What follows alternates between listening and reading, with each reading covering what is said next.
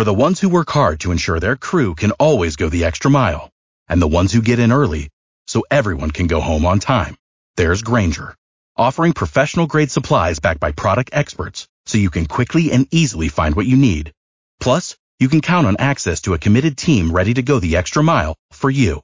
Call, clickgranger.com, or just stop by. Grainger, for the ones who get it done.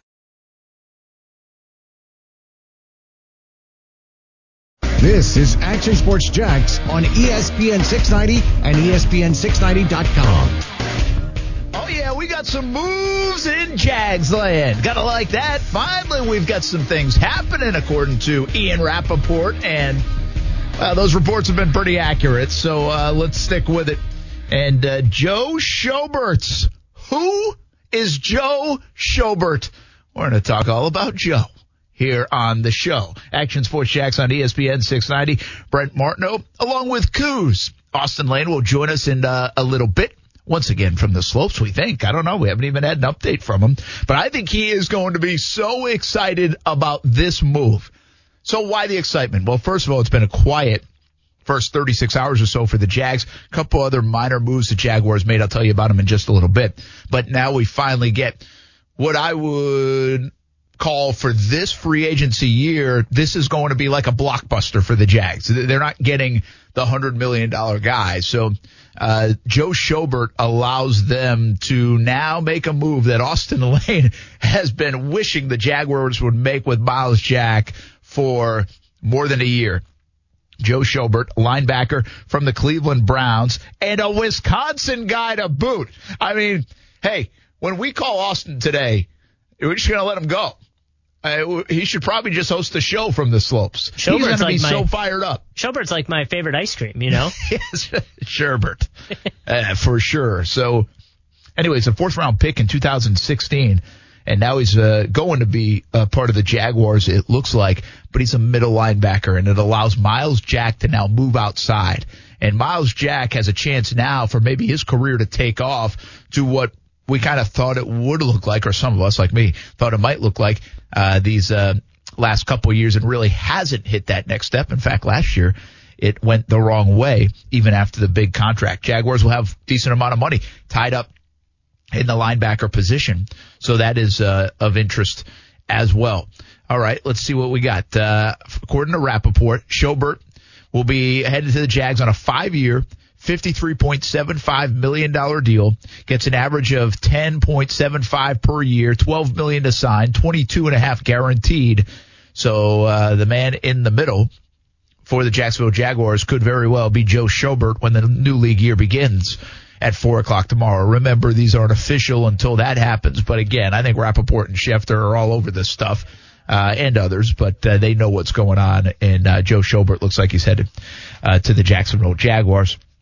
And there's some of the dollars. Are you kidding me? Austin couldn't even wait like he wants in now. I haven't even teased Tom Brady. All that Tom Brady talk. Where are all the quarterbacks going? Cam Newton might get traded. Well, now he will be either traded or released. Teddy Bridgewater on his way to Carolina. Philip Rivers in the AFC South. Are you scared of that? I mean, we've got.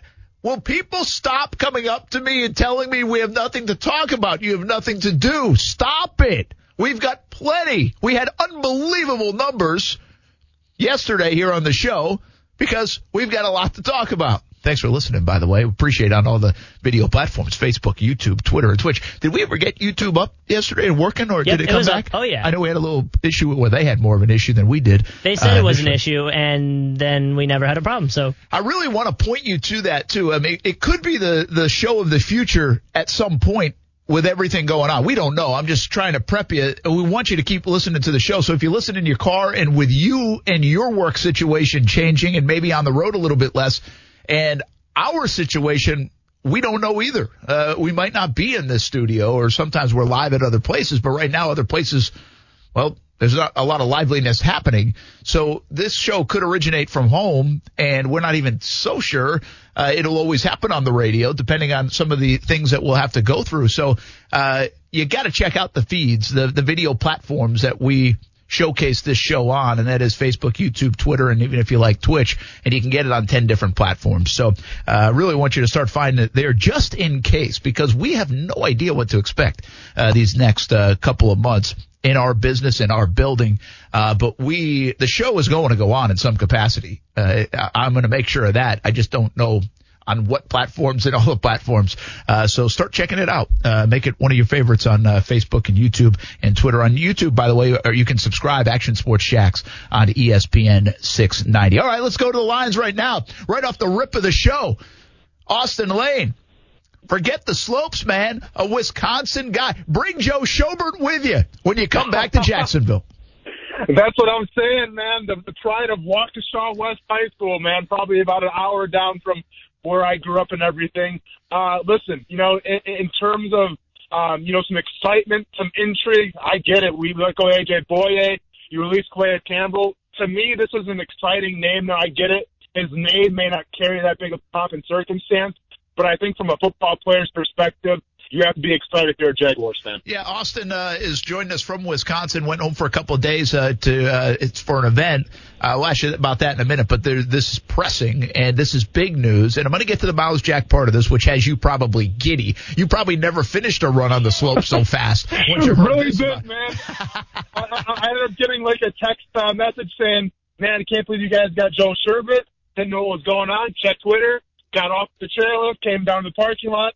and now I'm talking to you. Yeah, obviously, um, uh, say it's pretty cool. And keep in mind too that the Packers were very interested in Sher- uh, Schobert, and I think that um, a lot of fans, especially around me, kind of believe, even though they kind of got a linebacker already, the thought that he was going to come back home at a discount and play for the Green Bay Packers. So I'm surrounded by a lot of uh, TikTok Packers fans right now, to say the least. Well, you know, I, I bet that's good uh, as well. And This is a good get for the Jaguars. And by the way, you know, linebackers you don't break the bank with, but now the Jaguars have spent some money on that linebacking corps with Miles Jack's new deal last year and this one uh, with Schobert, which looks fair. I don't think this is a break the bank thing, and obviously line it, this isn't be. Uh, um, I almost just said Beasley.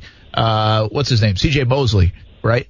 Yeah. Exactly. Uh, Mosley, yeah, uh, from in the Jets deal. Uh, this is a, a low 50s kind of deal, and only 22 million guaranteed. This is a nice move for the Jaguars. I think this one will be well received. And bigger picture, I like what the Jaguars are doing, but I want more on Schobert first. I'm going to be yeah. honest with you. I don't know a ton about the guy. I mean, he's a middle linebacker, pretty nondescript, I would say, uh, for the Cleveland Browns. The Browns, you know, we don't watch their games all the time, uh, but you know him from the Wisconsin uh, days, obviously, being a Wisconsin guy. Yeah. He's a 2017 Pro Bowler, uh, All Big Ten coming out of Wisconsin 2015. He was the linebacker of the year, first team All American in 2015. So he's got accolades, and he was under recruited. Uh, you know, he was a nice story, a guy that really. Mm-hmm you know, no, not too many people wanted coming out of high school. And here he is all these years later cashing in for a big time contract with the Jacksonville Jaguars. What do you know about his game? What do you know about him? And why do you like the move to the Jags so much?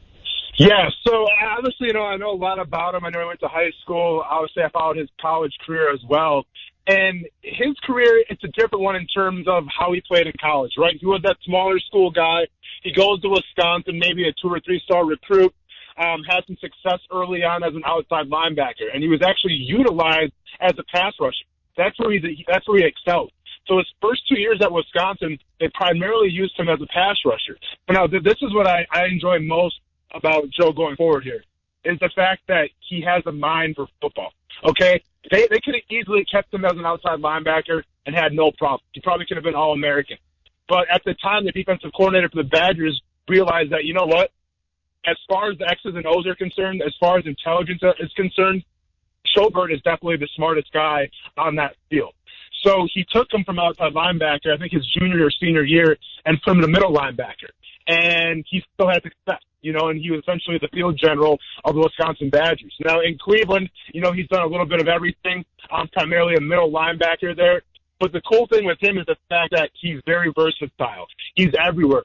You can, you can still rush the pass with him. He's obviously great dropping back into coverage, gets the receptions, makes big plays.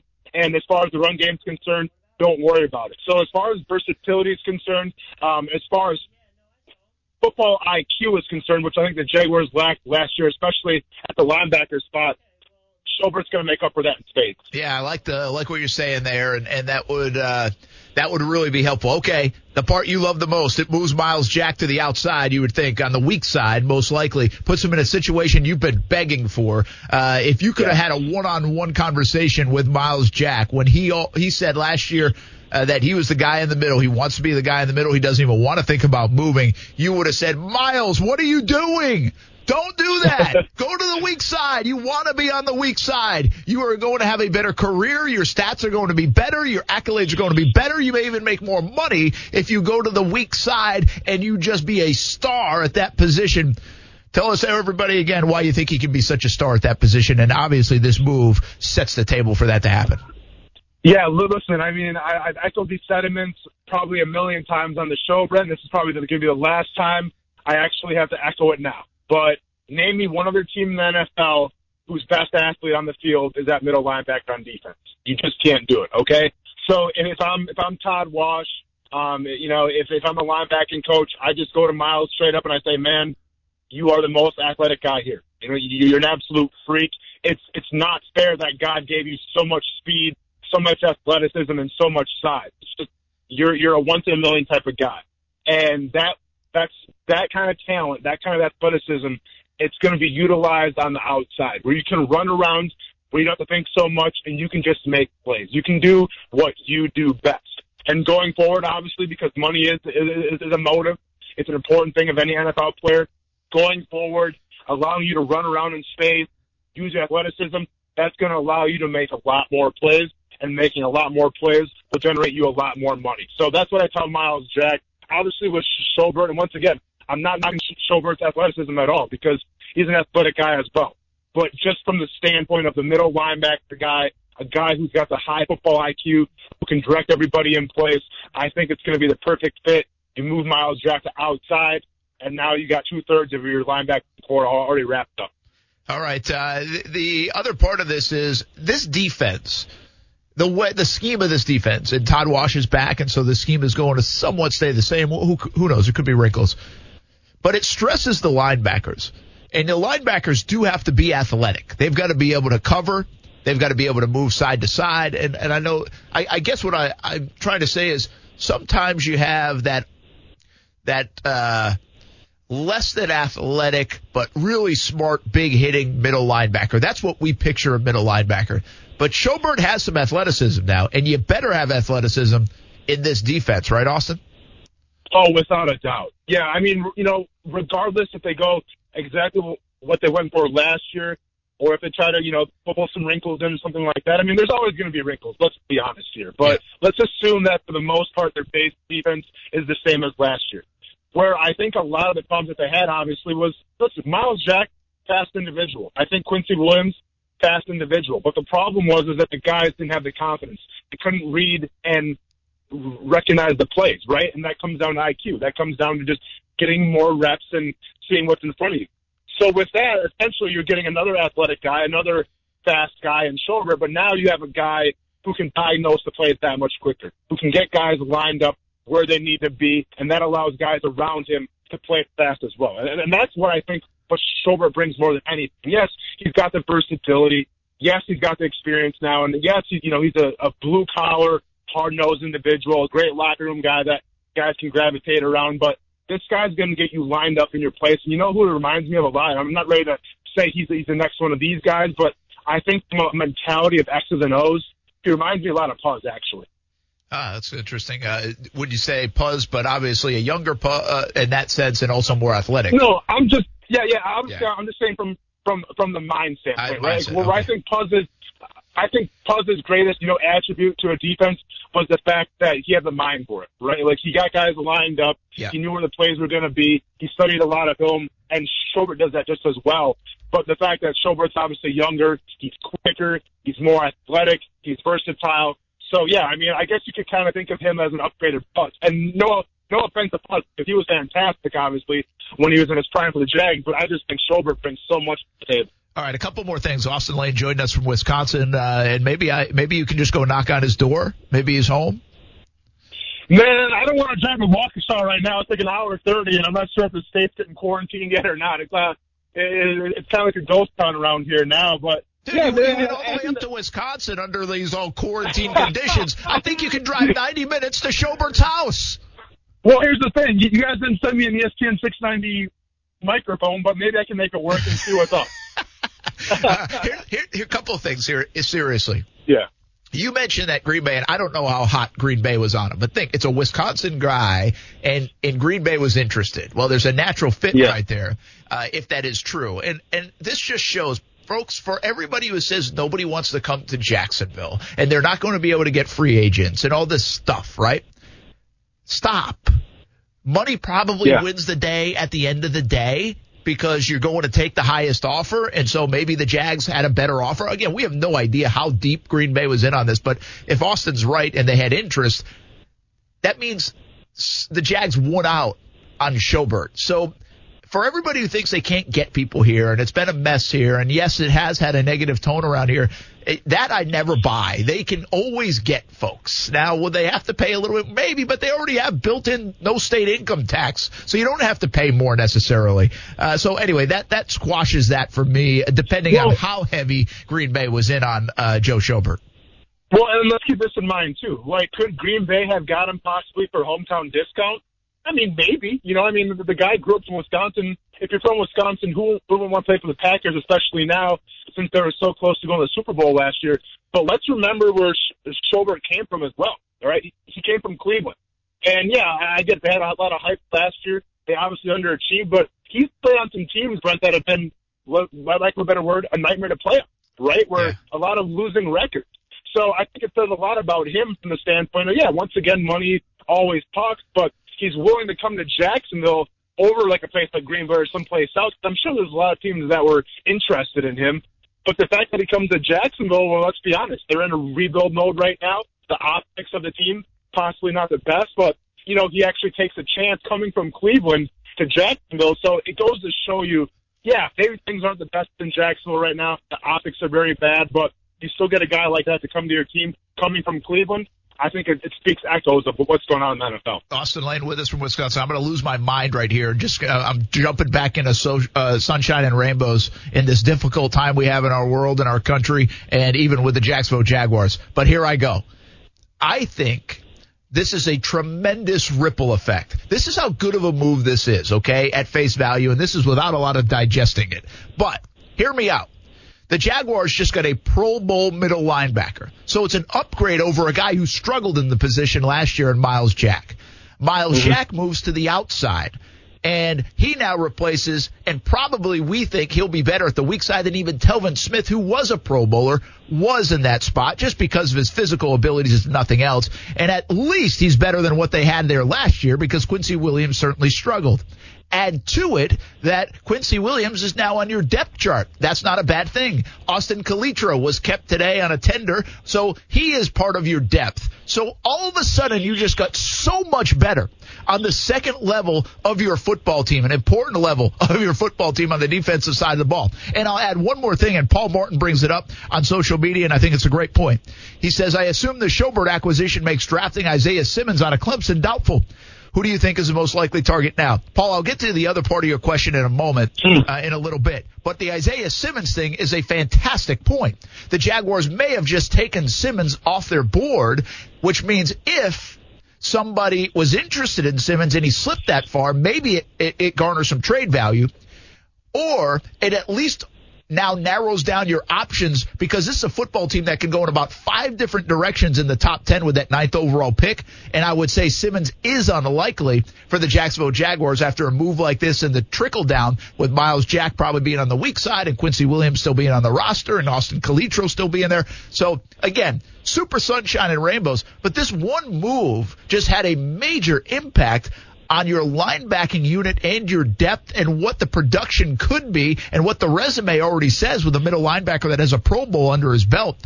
That's how good of a move this looks like to me, Austin. Yeah, absolutely. I mean, you know what? It's good to have the sunshine and rainbows back, but it's been a long time. Um, I feel like you, you guys have been kind of quarantined yourself, you know, with all the bad things that have been happening in Jacksonville. So it's good to have the sunshine and rainbows back. And I'm, I'm not going to rain your parade, man. I, I think you're you're absolutely right. You know, I, I was- very adamant about the fact that there's a lot of question marks right now on the Jaguars defense, right? Your defensive line, your secondary, who's going to play corner, the linebacking corps. Are you going to take linebackers in the draft? What's going to happen there? Essentially, now what you have, and is, is Myles Jack going to play middle linebacker? We didn't even know that yet. Well, now I think the writing's going to be on the wall, right? Where Schobert's going to come in, play middle linebacker, Myles Jack playing the weak side now, and you have two holes filled. You have two question marks essentially filled now. So now you can go to the draft, and once again, you have to assume that Simmons might have been there at number nine. I think he's going to go even before that, but you Probably. never know how the draft pans out. I think that guy's too much of a freak athlete to go at number nine or later. I think he goes before. But regardless, if he does want the Jacksonville Jaguars and a team's interested, of course the trade's always going to be there. But what this does now, Brent, going forward, is that it starts to clog some of those question marks. Now, don't get me wrong. There's still a bunch of them to be had. Um, there's still a defensive tackle out there. There's still uh, a corner spot that needs filling. But I think that the Jaguars essentially killed two birds with one stone here because now we know essentially what Myles Jack's going to play, and we have a middle linebacker to take over with a high IQ to go forward to to be a leader for the team. I'll also say this: Patrick Queen is a guy from LSU that's been mocked so many times to the Jags with that 20th overall pick. So now that even takes him. So it, it just starts to spread out. It's a really good move. That's why you have free agency. That's why you also have the draft, and you can complement the things very nice. I think, and I'm going to get into this a little bit later, but this is a heck of a start to free agency for the Jacksonville Jaguars, in my opinion. They also made a couple other moves today. We'll tell you about that. They actually cleared a little more space. Um, that is coming up. Uh, Austin, uh, I appreciate you jumping in right off the top of the show. I want to get back uh, you back to whatever you're doing and going to drive to uh, what's the name of the town again in Wisconsin? it's good. Well, I think he went to Waukesha West, but it, the, the, the town's name is Waukesha. Okay, a lot, Waukesha. A lot of great hockey in Waukesha. A lot of great hockey up there. All right, I need a picture of you outside his house within the next like eight hours. Um, okay, I'll it's see, not stalking. It's not stalking. It's it's really I'll just what I can do. trying to cover the story. Uh, but you you joined a gang today. Is today the day? Did it happen? Did you successfully do it? Today was the day, man. Yep, I, I I earned my colors and everything. I got my patch, so yeah, it was it was a cool thing to do. I mean, you know, I'm not going to get into too many details of all the initiation stuff, but basically a part of it requires you to wear a, a jean jacket and then you uh, cut the sleeves off your jean jacket. So my stepdad, who was also in the club, um, he he took part in doing that. So it was cool to kind of you know he's passing down his ways to me. So it was kind of a cool family moment, man. There was a great turnout despite everything that's going on right now. You know, obviously in the world. Um, it was cool to just kind of phase that out a little bit, get on the hill, and just ski and snowboard with some pretty cool guys. All right, uh, good stuff, man. Glad you're having a good time up there. Uh, safe travels back. I know you're coming back at some point on uh, Wednesday. We appreciate checking in yeah. right off the top of the show. Good stuff on the new, uh, well, what will be the new linebacker of the uh, Jacksonville Jaguars in the middle, Joe Schobert. I know you're fired up about it. Go have a glorious rest of your day. I am, man. I'm very fired up about it, and I look forward to having my smoothie with you uh, probably on Wednesday or Thursday when I get back into town. That's right. I didn't, even give, him, no I didn't even give him a hard time about that. I'll you wait till you get I'll back. You're having too good of a day, so I'll, I'll give you I'll a hard time later. I'll give myself a hard time. Yeah, yeah. It's all good, but that's what you remember, though, Brent. And you've seen my routine. I drink a smoothie every single morning, so this is nothing new to me at all. Bring the blender in, Coos. It's time to pay up a bet. We need all right if we can be in here. Yeah, I was going to say we might need to check on that. have food flying around. Well, probably not. Uh, don't worry, you'll pay back that bet at some point. All right, Austin, have a good Absolutely. time, man. We'll talk to you tomorrow. I'll talk to you guys later. All right. Uh, hey, the Jags are off to a, a very good start by doing nothing in the early stages. And I say early stages, you got to remember, it technically hasn't even started. Yet we now all believe because of Schefter and Rapoport that things start on Monday at noontime, which they kind of do. But it was quiet for about 24, 28 hours, and now here we go. The Jags uh, make a, a move that will become official tomorrow.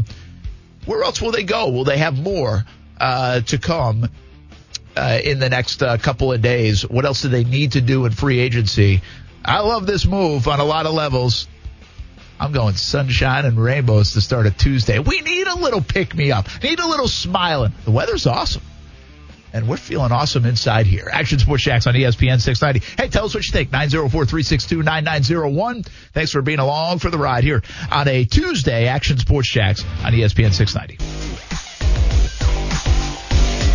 This is bigger than the game right now. This is bigger than the future. You've raised an entire generation on nothing but winning. Once you lose that generation, you're completely irrelevant. This is about Bob Kraft's entire entire legacy. This is about how he's remembered when he's when he's dead. This is about the future of, of the region and, and about how a generation will perceive a transition. You know, Tom Brady can still play, and I think if he's elsewhere and you're dealing with a, a recovery that includes not Tom Brady on Sundays, it's going to be a tough one. Sports radio in New England must have been awesome today. I mean, we're hoping it's awesome around here, but it had to be awesome today.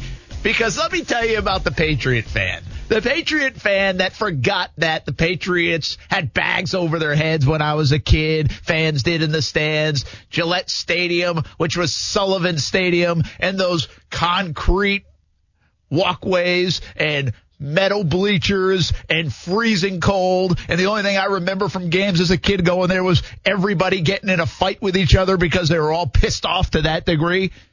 They don't remember that. They just remember the last 20 years. If you're 15 years or younger or 18 years or younger, you are about as spoiled as spoiled can be, and you deserve to lose for the next 20 years as a Patriots fan. I'm not wishing that on you, but that's fact. How can Patriot fans be upset with this? Well, well, because you don't want Tom to go. I get it. But if they take a step back, they will soon realize, and I always said this to all my friends up there and family that likes the Patriots. And believe me, I didn't grow up a Patriots fan. Uh, you know, I was a Dolphins fan because the Patriots stunk and they weren't even on TV because the Patriots got blacked out on TV. Um, I've always said, and, and this is hard to do. I'm not knocking Patriots fan for this. They st- will not know how good Tom Brady was and, and is, I would say to folks, until he leaves and you're not this good anymore. And you might not be this good forever again. You might not win a Super Bowl for the next 12, 15, 18 years. That's the way it was before Brady. They didn't win. And yes, Belichick a part of it. But I've always been a big believer that Brady's the main part of it. We'll talk a little bit more about that coming up in a little bit. The big news for the Jacksonville Jaguars, Joe Schobert uh, is coming to Jacksonville on a deal that uh, is just a bit over $50 million, according to Ian Rapoport. And uh, it seems like a very good move for the Jacksonville Jaguars. I think you got to love it if you're a Jags fan. And here's what I do like that the Jaguars have done so far in free agency. They sat tight. For the first time in a long time, they sat tight for a little bit. They kind of let everybody else do their thing, and that's boring for us. I get it. But then they sneak in there and get a guy that I think was probably high on their free agent board in a position that I just explained before the break. Now there's a domino effect that makes you better in three different ways. One, you have a middle linebacker who now is a Pro Bowler. You got to hope he plays well and you pay him to play well and you hope he does. But your middle linebacker that now will likely move to the weak side belongs on the weak side. Most people think will thrive on the weak side. And I'm talking about Myles Jack. So his career could just be ready to blossom now that he has a spot and is likely in the right spot. So you just got immediately better, not at one position, but at two positions. And then I'll even add a third element to that. There's some depth now because Quincy Williams, Austin Calitro, again, you're only going to have so much depth at the linebacker spot. You really need two that you, you really can lean on, but the depth doesn't hurt. Uh, for special teams. And now a guy like Quincy Williams can take his time uh, getting to learn the game of the NFL. He got thrown into the fire, that was a big mistake uh, last year. So I love what the Jags have done. Uh, I will say this: the the good teams, and I'm not. I was just kind of kidding around yesterday. I think it was Ross Tucker tweeted out. He said, "Hey, look at all the teams that haven't done anything in the first wave of of reports," and he said they have all one thing in common: they're good. Well, Guess who else didn't do anything in the first wave? The Jags. And I'm not here to say yeah, the Jags are good and they've been this model franchise and everything. We all know that has been the case. But the good, he's right on that. The good teams don't go out and spend and spend and spend and spend. And I'm not saying spend is bad. Denver went to a Super Bowl, won a Super Bowl because they spent on free agency and hit. The Jaguars went to the AFC Championship game in part because they hit on free agency guys like Calais Campbell, Malik Jackson, AJ Bouye. So it can be done. I just don't know if it's the right path to take all the time. And for the last five or six years, the Jaguars have taken that path, whether it was Nick Foles last year, uh, or when it did work out with the Calaises and AJs and Malik Jackson. So there's a lot to like Uh, I think of what the Jags have done thus far. Make a couple other moves. Uh, Austin Calitro, linebacker I just mentioned, uh, tendered Keelan Cole. That's a little bit surprising. Second down tender, a second round tender. Uh, and so he's going to be a part of that receiving corps uh, once again here in Jacksonville. They cut Geoff Swaim. No surprise there. He was injured, tight end. They took a flyer on him, but he was injured in Dallas too. That was the MO on, on Swaim, and they never really could get enough out of Swaim uh, in that investment, but I think they saved $4 million. So another cut that wasn't surprising. I would expect Marquise Lee could be another one of those that would save you about 5 million. That has not happened yet. We'll see if it does happen uh, in the next couple of days. But all in all, I really just like this slow measured approach for the Jacksonville Jaguars. And I really do feel, and, and again, I, I kid around with the sunshine and rainbow stuff, but I'm just telling you how I honestly feel. I think the Jaguars approach is a good one right now. I like it. Uh, and I think they just got a whole heck of a lot better in the second level of their defense, uh, than they were at least a year ago. Uh, how good they're going to be relative to the rest of the league, I don't know. Uh, do they still have a massive amount of holes to fill? Absolutely. Am I pegging them to go to the Super Bowl or even the playoffs? No, not right now. Uh, but this is a good start. And uh, for an organization and a team and a whew, city that uh, really the last eight months have been just awful in terms of storylines around the Jacksonville Jaguars, this is a nice little start to free agency. And uh, it comes without spending a ton of money. So I like that uh, quite a bit uh, for the Jaguars in, in this situation. Uh, we're going to take a timeout, Coos. And when we come back, I think we're going to go to Cleveland. And Mary Kay Cabot will join us, covers the Cleveland Browns. I want more about Joe Schobert. Let's get you introduced to the Jaguars' new middle linebacker once the league year begins. And uh, we'll even talk about the Browns a little bit, what they're doing the rest of the league. We got some Tom Brady stuff coming up, don't worry. Uh, but I will also love to get your thoughts on what the Jaguars are doing. Do you like it as much as I do? Am I out of my mind? Uh, I might be. uh, but you're welcome to jump in on social media or give us a buzz 904 362 9901 or star star 690. We'll be right back on ESPN 690.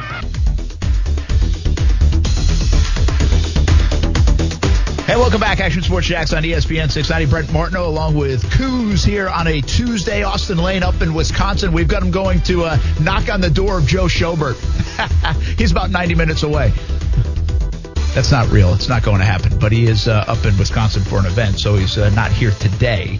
Uh, but he did call in earlier and had a lot of good things to say about Schobert. He loves the signing for the Jaguars when it becomes official, if all reports are true, which uh, is uh, certainly lining up in that way from everything we're hearing. Uh, other reports, by the way, uh, Dianna Russini uh, just uh, reporting that former Falcons pass rusher Vic Beasley will sign with the Titans. So we'll talk about the rest of the AFC South because Philip Rivers and the Colts uh, Beasley and the Titans, them keeping Tannehill and obviously tagging Derrick Henry and the wacky move of DeAndre Hopkins out of Houston and how that's been received has been actually somewhat entertaining.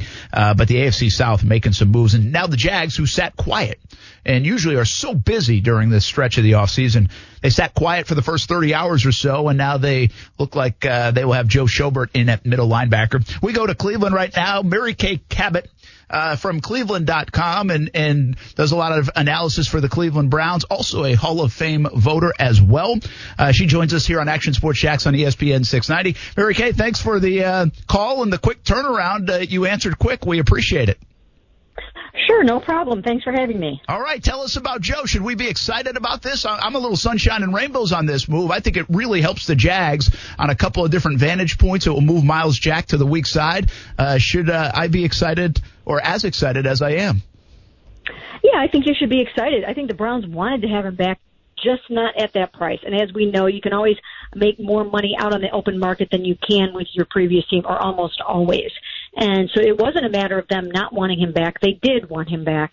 Uh, they just knew that he could probably make more money than they, what they wanted to pay him. But he's been a very, very solid linebacker. He, uh, you know, he's good against the run. He's very smart. He's been a field general. Uh, there, there's a lot of different things that he can do. Uh, I I think that you guys should get excited. Mary Kay Cabot with us from Cleveland.com, covers the Cleveland Browns, has done so for a while now. Uh, Joe Schobert uh, is going to end up with the Jacksonville Jaguars, will play that middle linebacker position. I think it's important to tell folks we're not talking about this isn't Luke Kuechly, right? Uh, this isn't one of the elite players in the NFL, but it's still a very solid move and a guy that's resume has looked good. 2017 Pro Bowler. Uh, his career appears like it's blossoming and, and maybe even continues to take that next step. Yeah, I think so. And uh, one of the things about Joe Schobert and Gregg Williams and his son Blake Williams, who are now with the Jets, just used to rave and rave about uh, Joe Schobert's field vision, his ability to call the plays in on the defense, and just to be that leader out on the field. His anticipation and uh, just kind of being able to tell everybody else where they need to be and what needs to be happening. So, uh, you know, you're getting more than just a linebacker. You're getting a, really great leader on the defense as well. Yeah, and for Jags fans, I think that's an element where I don't know if Myles Jack struggled in that spot as much as he didn't trust everybody else around him last year. So uh, we have believed for a while, at least on this show, that Myles Jack using his athleticism to move to the weak side will really allow him to be at his best. And now Joe Schobert going in the middle of this defense. One thing, uh, Mary Kay, about a, a Todd Wash scheme and in this this kind of defense, you need athletic linebackers. This guy has some pretty good athleticism to him, doesn't he? He really does. I mean, he he really does. He he plays all sports well. Uh, was a really great basketball player. Uh, he he's just very very athletic and uh, you know fast, shifty, agile. Uh, you, you guys will like what you're going to see from Joe Schobert. He's a playmaker. Uh, again, as you said, he's not a superstar, not super flashy. Uh, you know, he, he's not necessarily going to take over a football game for you, but he's going to give you really good solid, consistent linebacker play, and he's going to stay healthy. Yeah, very good. Durability, of course, a big part of it. Jags were beat up uh, in the linebacking corps a year ago, um, and it certainly does happen with some bad luck in the NFL. Mary Kay Cabot uh, from Cleveland.com covers the Cleveland Browns. I've got to ask you about the team you cover. That was a wild day one. Austin Hooper and all the help that they're giving Baker Mayfield. Case Keenum's signing was in, signing was interesting. You got to believe, at least from the outside, you know, thousands of miles away, it looks like they're saying, "Hey, Baker, this is the year to get it done." You know what? I don't know if it's that as much as it is they wanted someone that could come in here and mentor Baker, show him the way, uh, help him figure out, you know, really how to prepare in a professional manner, and also help implement Kevin Stefanski's system. They believe that Baker Mayfield is their guy, is their quarterback of the future, and I don't think that this is designed in any way, shape, or form uh, to put the heat on Baker. I think it's to help him they should have a dynamic offense, right? I mean, with the receiving corps, it looks like they're going to keep those guys in Landry and, and Odell Beckham Jr. and now Austin Hooper uh, to go along with with Chubb uh, in the backfield. I mean, wow, they've got to be fired up about the offense in Cleveland. I know it was disappointment last year. Listen, we're in Jacksonville. We get the disappointment with high expectations. That's happened before, like 2016 here. Uh, but maybe this is the year, the second year of expectation where it all blossoms for Cleveland. Well, I think Kevin Stefanski is going to know what to do with this talent. I mean, Freddie Kitchens really just did not handle the situation well last year at all. I mean, he's got uh, some amazing running backs in Nick Chubb, Kareem Hunt. You're going to want to rely on those guys. Kevin Stefanski is going to play a lot of two tight end sets, take some pressure off Baker Mayfield, open some things up for Odell and Jarvis. And, uh, you know, I really think as long as Baker Mayfield can get back on track – uh, cut down on the interceptions, I, I think this should be a fairly explosive offense. Mary Kay Cabot with us here on Action Sports Jax on ESPN 690 at Mary Kay Cabot. Uh, that's K with a K. Um, and uh, I really appreciate your work. So I'm going to ask you about two other things, if you don't mind, even though I didn't tell you I was going to ask you this. Tom Brady, where does he end up? You know what? I don't know why. I just keep thinking. You know, a lot of people are talking about the Bucs. I I feel like LA. I, I don't know why. Just maybe because uh, he just seems like he would be more suited to the city, and you know he's talking about doing some things in the movie industry now. I don't know. That that's just my guess. I don't have any good intel on that. I just see him in LA. It's something you appreciate about Brady, and, and sometimes we see it with big stars is you really don't have a feel for it. Uh, we can all guess, but there's really no feel about where he could end up uh, in the next uh, couple of days. One last one for you. A Hall of Fame voter. Uh, actually, remember seeing you in the lobby this past year uh, it, uh, in Miami when the Hall of Fame vote came out. We really thought Boselli was getting in this time around. Give us a, a little bump in confidence, uh, or at least where you stand, maybe, on uh, Tony Boselli getting into that Hall of Fame someday? You know, I, I voted for him. I, I voted for him, and I, I thought he deserved to be in. And he's going to get in. It, sometimes it's just a matter of time. You get log jams at different positions. Uh, there were log jams this year and uh, he, he will get in. It really is just a matter of time. Yeah, we all believe the same thing. Uh, we we thought it could have happened, but there were three uh, offensive linemen. We think they might have stole some votes from each other uh, along the way this past year. Mary Kay Cabot from Cleveland.com covers the Cleveland Browns and does it very well. I appreciate you jumping on at short notice. Thanks for uh, calling in here in Jacksonville. Sure. Thanks for having me. Okay. Uh, appreciate that. Joe Schobert, the uh, middle linebacker, the Jacksonville Jaguars. Uh, good insight from Mary Kay Cabot. Earlier, Austin Lane had some good insight because he's a Wisconsin guy and he knows a little bit of that Schobert background. What I like too, a little bit about Schobert, just one other thought here. And I want to be, uh, Austin kind of said, uh, he mentioned Paul Posluszny, and I think that's a r- very nice compliment, but also one that can be jaded by some fans, and also you got to be careful to compare. But I get what he's saying, and I think Mary Kay backed it up there, and that is uh, the the IQ, the smarts, the savvy, uh, the knowing where everybody's going to be. I, I think that is what he means by that, and also you know, Posluszny, by the time we saw him later in his career, where he actually played really good football in 16 and 17, he had lost a step or two. Uh, he was older at that point. Well, this guy's still a young cat. So, uh, I think I like the idea of the comparison to Poz, even though that's a tough comp on uh, many different levels. But I get what uh, they're talking about, and I think that's important. We have mentioned this uh, in the last few weeks. How do you build this team? What kind of guys do you get? And one of the big things, if you go back to the show a few weeks back, I said the Jags need more savvy football IQ guys. And it sounds like they might have just picked one up here uh, with Joe Schobert. So uh, good signing, I believe, uh, for the Jacksonville Jaguars when it becomes official tomorrow afternoon and the new league year begins. Because we have to run up against it. We taking a timeout, or we got a couple minutes? Two minutes. All right. Uh, let's stay with it. Let's uh, switch over to Tom Brady initially. I'm going to bring up Tom a little bit more because we have Jason Fitz uh, jumping on with us here on a Tuesday as well. And I wanted to save some of the Brady conversation for that. Kuz, how stunned were you when the news came out with Brady out of New England? See, I'm like the the horrible person in me. My first thought was because we had been talking about Nick Foles' destinations yesterday. Yeah. My first thought was Nick Foles is going to go to the Patriots and win a Super Bowl. yeah. Well, listen, uh, listen, Cam Newton goes there. We're Yeah. going to do a little matchmaker uh, in a little bit. Yeah. But with the quarterbacks because it's fascinating, and I think there are dominoes that fall that could impact Nick Foles getting out of town. And and by the way, I am not one of those guys that said get him out of town. Yeah. If I was Nick Foles, I might be asking to get out of town. Uh, because this is totally different situation than I thought it was going to be. And so if the opportunity opened up, I think the Jags will listen. And, and I think the reports yesterday indicated they were, but they're also not going to just give them away. Right. And, uh, the Brady thing, I, I said yesterday in the show, and, and I'm not sit, I'm not sitting here today and saying I told you so. I mean, I did win a bet, and that's important. Yep. Bragging rights are important. Austin's going to drink that shake. Live on the street. Yeah, we got to make it, and then he's going to drink it, and it's got like grits in it, and Gatorade, and Grits, bananas, and peanut butter, like scrambled eggs. scrambled eggs. I mean, so yeah, he's going to drink it. He lost that bet, so I like it.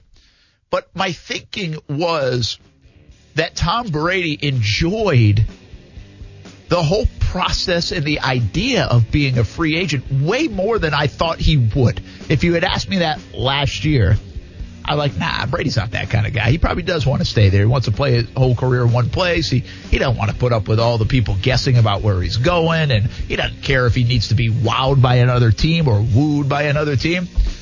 I actually believe after the last couple weeks and couple months, he enjoyed that part of it. I think he's enjoying it. And now there's the next stage of it.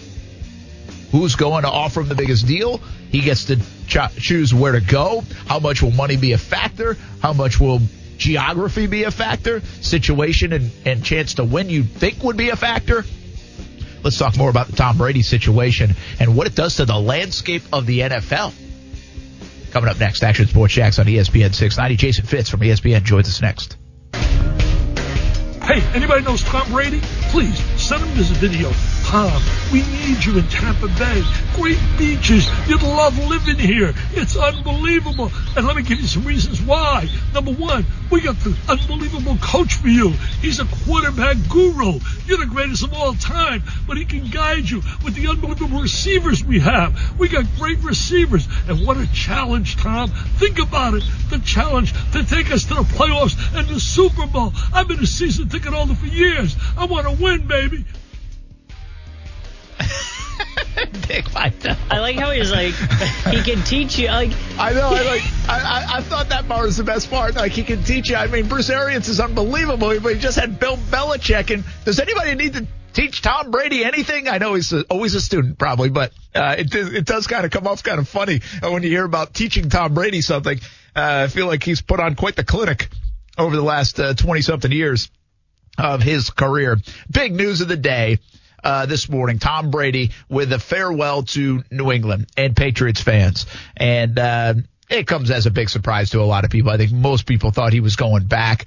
Uh, I, I really, and I said it again before the break and I said it yesterday on the show. I think a lot of this was embracing the idea of the courtship of, of being this free agent. I, I, I don't know this. I just feel like he talked to guys like Peyton Manning talked to maybe even Joe Montana when he went through it uh, from San Francisco to Kansas City, and they're like probably said, "Hey, you know what? It's not that bad. In fact, it was kind of fun."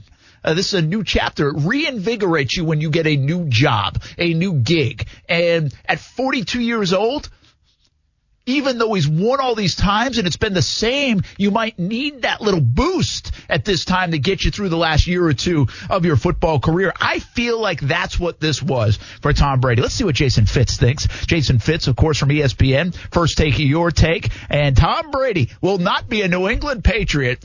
I think we're all trying to soak that in still, Jason.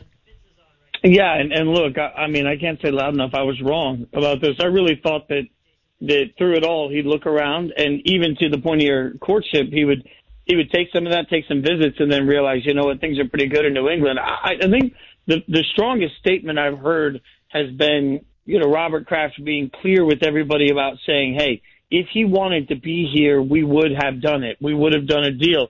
He doesn't want to be here, and you know, then you start to listen to some other people that know him, and they say, well, you know, he didn't. They didn't necessarily have that same level of open arms. To me, what when you combine all of it, what we're really hearing is he didn't want to be here under the same expectations that we wanted him here. And you know, the, the hard part about this is we keep trying to trash the Patriots.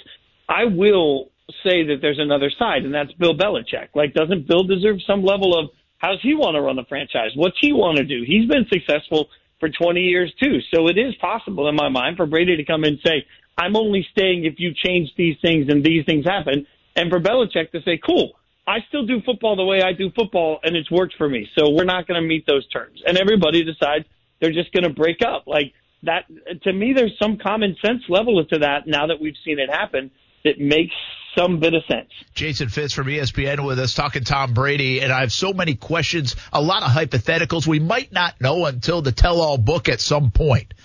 But you just brought up Bill Belichick, and I think a fascinating part of this is Belichick and the Patriots have been so good and not afraid of getting rid of, and I use that gently, but getting rid of players that are on the back end, the back nine, and replacing them and replenishing. Now, they don't always make the right call on that, but they've been unafraid to do that. Think about the situation with Calais Campbell here in Jacksonville on Sunday. The Patriots would make that kind of move. They would say he's 34 years old. It's $15 million. We're moving on.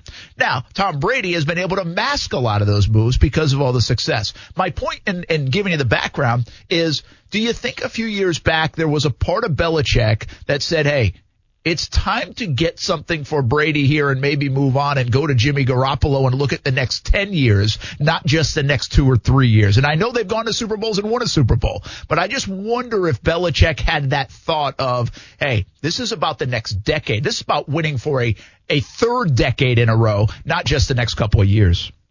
Well, I mean, that would seem to make sense because we'd heard that at the time of the Jimmy Garoppolo deal that that's not what Belichick wanted to do. And so then you think – let's take it a step forward. Now what we see is Robert Kraft comes out and says, Tom's like a son to me, uh, but we're not going to change things around. So that tells you that it's not Kraft. I mean, Kraft, at least, at the very least, Kraft is protecting his reputation through all of it. So at some point it has to be about what Belichick wants to do moving forward. And I also don't fault that portion of it. Like I, I think it will be foolish for any team to simply go in and say, you know what, we need Tom Brady. He's going to win us the Super Bowl this year and have no idea what their future is going to be at the quarterback position. Like whatever team ends up taking Tom Brady, it's a home run if they also draft somebody or develop somebody or have somebody in the wings that they feel like in two years can take over. And, and I don't have any problem with Belichick sort of saying, hey, that's the way we wanted to do that. It's now that time. I'm a little surprised they don't have a better set option of what they're going to do in New England at the quarterback position, but also at the same time, again, I keep saying it, like as much as we sort of trash the Patriots for the way they do that business, 17 division titles in 20 years. Good Lord. I mean, we'd all, every fan base would kill to have that level of success. Yeah, absolutely. But I think you are right, though. It, it's a little stunning with the uh, the forward thinking that Belichick has, the, that genius that he's been labeled, that they don't have a little bit better of a plan in place. Almost like this was still, they didn't believe Brady would really go. This unexpected nature of it. Uh, so there is that part of it. What will they do now? How much does this change the landscape of the NFL in your opinion? Because I think I saw somewhere in Vegas that the Patriots were like over under nine wins this year, which seemed kind of low to me. And now this makes them eight and a half. I don't know if I read that right, but I thought I saw something on that, which means Vegas didn't have a lot of trust in the Patriots to be that good in 2020 anyway.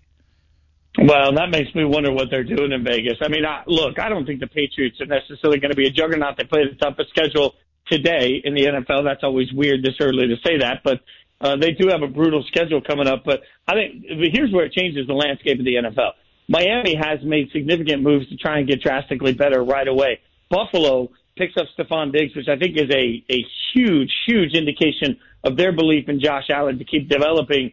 Uh, I mean, we just the fact that we may have a different division champion out of the East is a significant impact to the NFL in general because it mixes it up, it changes it up. Now, where he goes from here, I mean, if he goes to Tampa, does that have some huge rippling effect to the NFL? I don't know. But if he goes to LA and plays for the Chargers, it makes the Chargers team relevant that simply isn't right now. So I'd argue from a business standpoint, that is a huge development. So I think some of Brady and what the power of, of the change in the NFL is going to have a lot to do with where he signs next. Yeah, I think you're right. Jason Fitz from ESPN. First take your take uh, every day here on ESPN 690 in Jacksonville from 1 p.m. to 3 p.m. right before our show. Action Sports Jax kicks off at 3 p.m. So take a listen to First Take Your Take uh, on ESPN 690. And you did say something that is just so eye popping everyone now has a chance in the AFC East for the first time in like two decades. I mean, it's it's ridiculous to say it like that, but it certainly feels like that. It was a foregone conclusion, unless the one year where Brady got hurt, uh, that that they were going to win the division and they were going to get five wins out of the East. It was going to be that simple. That's the way it worked for two decades. You just brought up where he ends up. I know it's impossible to predict. I know we're all guessing. Uh, and I, I actually find that very refreshing, by the way, in, in a day and age where we kind of all know where what's going on. I love that Brady broke the news himself this morning. I, I also love the fact that nobody really does know where he's going to end up. I, I think that's kind of cool in this day and age because it happens so infrequently. But where would you tell Brady to go if you had his ear? Well, I think a lot of people would say the Chargers. I wouldn't. Uh, a lot of people would say Tampa Bay, and I think there's a lot, there's value to Tampa Bay. But if I'm going to go to Florida, frankly, it's to go to Miami. Like, if, if you ask me for a perfect marriage right now, you bring Brady into a coach that he knows with a, a team that just added a couple of Patriots players on the defensive side of the ball. But you're also talking about a Miami team that has three first round draft picks. So if you're Miami, it's a win-win because you could use that fifth overall pick on Tua Tagovailoa, still draft your future quarterback, essentially redshirt him for the next year or two while Brady gets the rest of his playing career out and Brady gets to exact his revenge in the AFC East. So I love that storyline. The other one that I would love if I were just making up a world here where it could happen is if I'm Chicago and I'm Ryan Pace, the GM there, that is forever going to be haunted by the fact that I passed on Deshaun Watson and I passed on uh, Uh, Patrick Mahomes, but I drafted, I traded up to draft Mitchell Trubisky. What's the one way I stop that conversation? I bring in Brady. You bring in Brady to the NFC, but you bring him in with a defense that is just flat stacked and loaded and an offense that has some weapons. I mean, I like that too. I, I don't know that he's considering Chicago or Miami, but those two spots would actually make a lot of sense where I think he could go in and suddenly have a big impact on the win loss total. Yeah, it's a really good call, and and and people aren't talking about Chicago with that with the Brady. They're more talking, you know, do they trade for Foles or or Andy Dalton or, or one of those kind of guys? And now Cam Newton is available because Carolina uh, makes him expendable when they add Teddy Bridgewater. I mean, the quarterback carousel right now in the NFL is is unlike anything we've seen. Uh, you don't remember it. It's hard to remember anything like it. And there's so many veteran guys that have question marks. Are they too old, or is Teddy Bridgewater really that good? Is Cam Newton going to stay healthy? Uh, this is fascinating to watch where all these guys end up. Yeah, I agree totally. Like everybody keeps saying, it's this incredible free agent quarterback class. Could be or it could just be really bad. I mean, it's possible that Brady is washed and that Bridgewater can't play and that Cam never really gets that healthy. And then all of a sudden we're looking around saying, what was everybody hyped for? But the other side of it is, you know, there's, there is the opportunity for Cam especially. We just don't know what health means. And, and look, he's had now the opportunity to take enough time off to get himself healthy. If the shoulder is healthy and the foot's healthy, Cam is dynamic and we've seen what Cam can be at his best. So in the right situation, I think Cam can still win a lot of football games and can be a star in this league. The question is, can he stay healthy? So, you know, you're really rolling the dice there for a team, but I think somebody's going to take that chance on him. And, and if I'm the Chargers and I don't get Brady, that's my first call is Cam. Two more questions for Jason Fitz from ESPN, then we'll let you run. Uh, one of them pertains to the AFC South, and we're just hoping maybe to get a chuckle. But sometimes you have a different point of view than the masses, and I like that about you, Jason. But uh, what what was Houston thinking? Like I, I'm still oh, having a hard God. time making sense of it. Uh, Hopkins you, for David Johnson.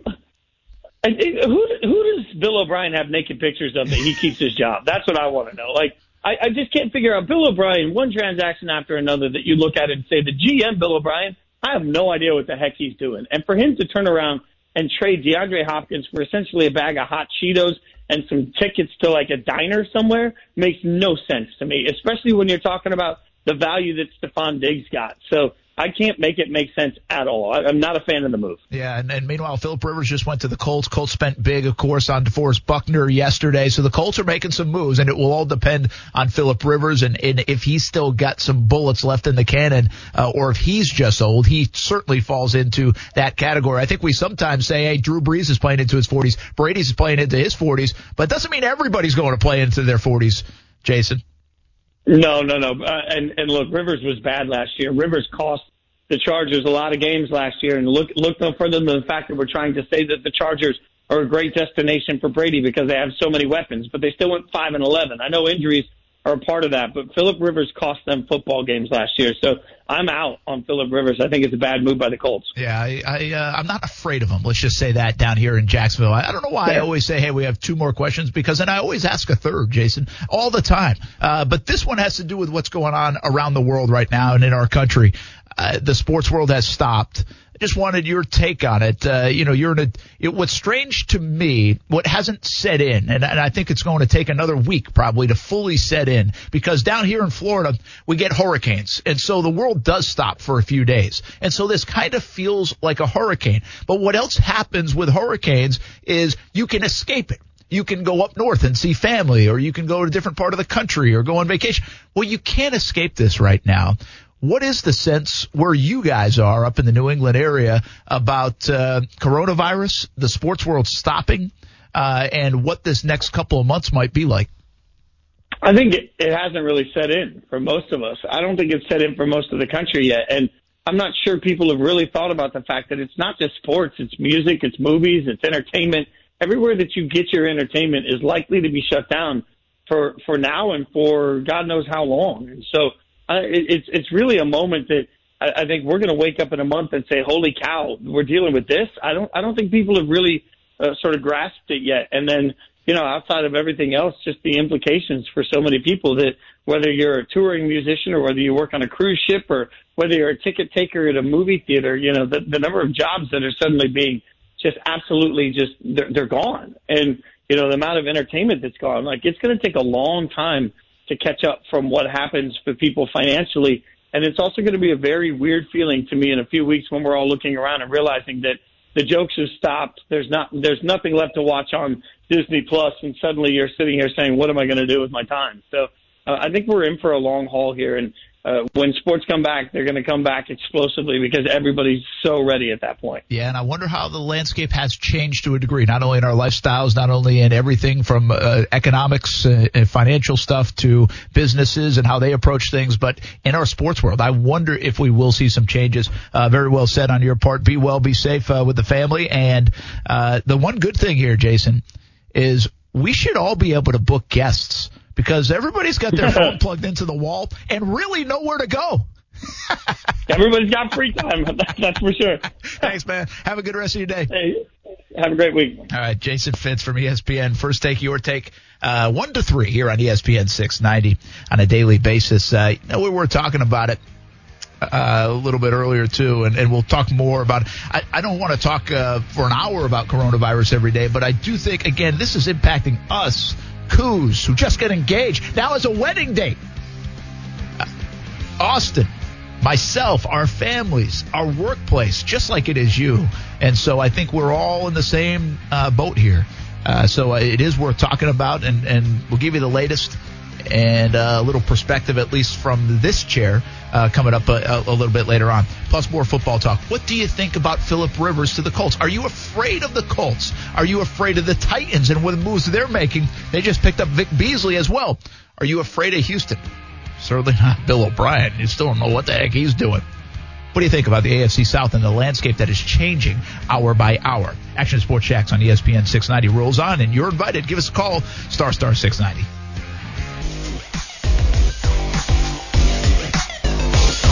When you're talking about a 27 year old wide receiver that you send down the road and he had over 50 more receptions than your second leading wide receiver, one, this was personal between Bill O'Brien and him. And I think that there's no secret that there was a rift right there. And two, Bill is betting on the fact that this is one of the deepest wide receiver classes that we've seen in the past 20 years. He's going to say, hey, you know what? Everybody's been talking about all these good wide receivers out there, yeah. but all these other people are paying up huge prices like Buffalo just did for Stefon Diggs. I'm not going to do that. And hey, guess what?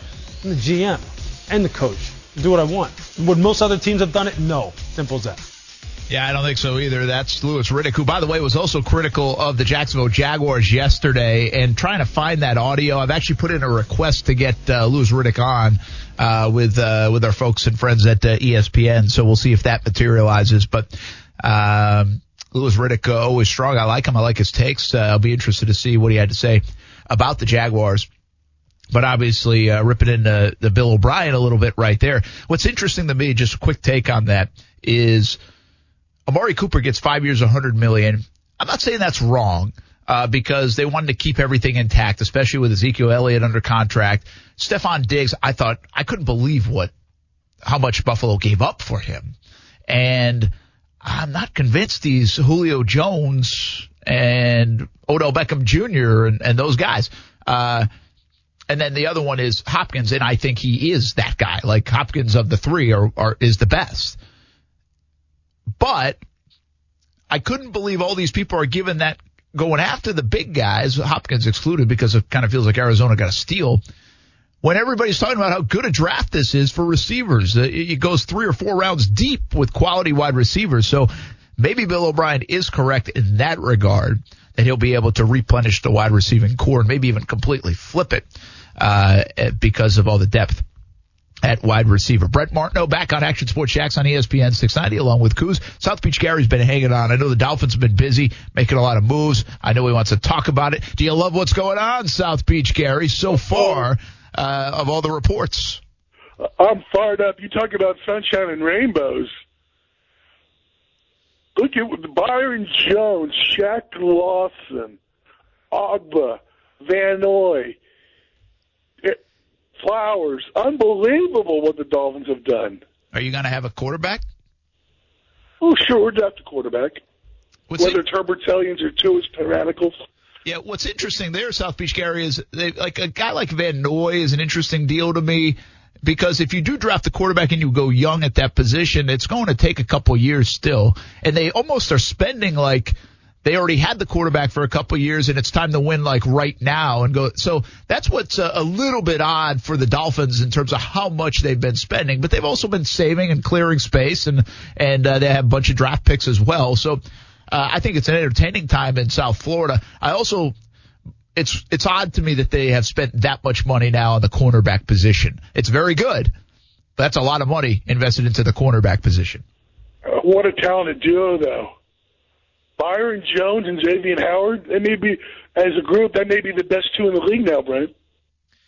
Well, I think you're probably right. I mean, uh, I, I think uh, the way the other duos have been split up. Xavier Rhodes was released. Uh, you know, all those kind of things. I think uh, you're probably not wrong. Stay tuned and see what happens. No Tom Brady though, right? No chance of Tom Brady. Yeah, I heard Brady is is a, is a lock for Tampa tomorrow, Brian. That's what I'm hearing. Oh, that's good. Inside info from South Beach Gary. Thanks, man. Uh, appreciate you jumping in on Action Sports Jax on ESPN 690. Speaking of jumping in, but won't come up here. Social distancing uh, to the nth degree, which is important right now. So he's staying downstairs via phone. Action News Jax's John Bachman. Stefon Diggs no longer a part of the Minnesota Vikings, but you do have a bunch of draft picks now, John.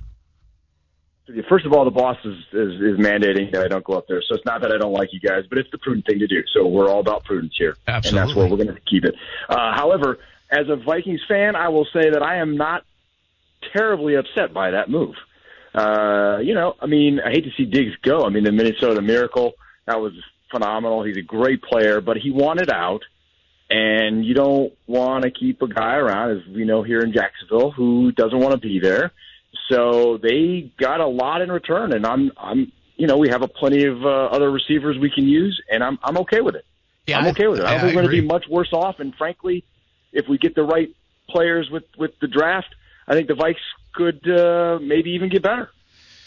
Yeah, I mean now you got to make use of the picks, but I, I would have given up Yes. Stefon Diggs for that haul too. I mean I was really surprised Yeah. at the haul and, and Buffalo obviously going all in on Josh Allen and and and Buffalo's to Buffalo's credit, they've been pretty good the last couple of years. They see some progress with Josh Allen, and now they see a little The blood in the open. water with the, the window open for sure. And they are ahead of the Dolphins, and they are ahead of the Jets. So, so they Yes. become the team to beat now, in my opinion, in the AFC East, which this only if you helps bet them. against Belichick, which I wouldn't advise. By I the way. would, yeah. I, I, they just don't have enough. I mean, I, I, I listen. know. I, I'm of belief, and I don't know if I'm taking this um, too dramatic. That I, I don't. Belichick's un, unbelievable. Obviously, what he's done, but they're about to suffer in New England. It, it's not going to be a fun next few years in New England. It, it- they will not be good. Uh, I think 500 in New England will be a, a good record over the next few years.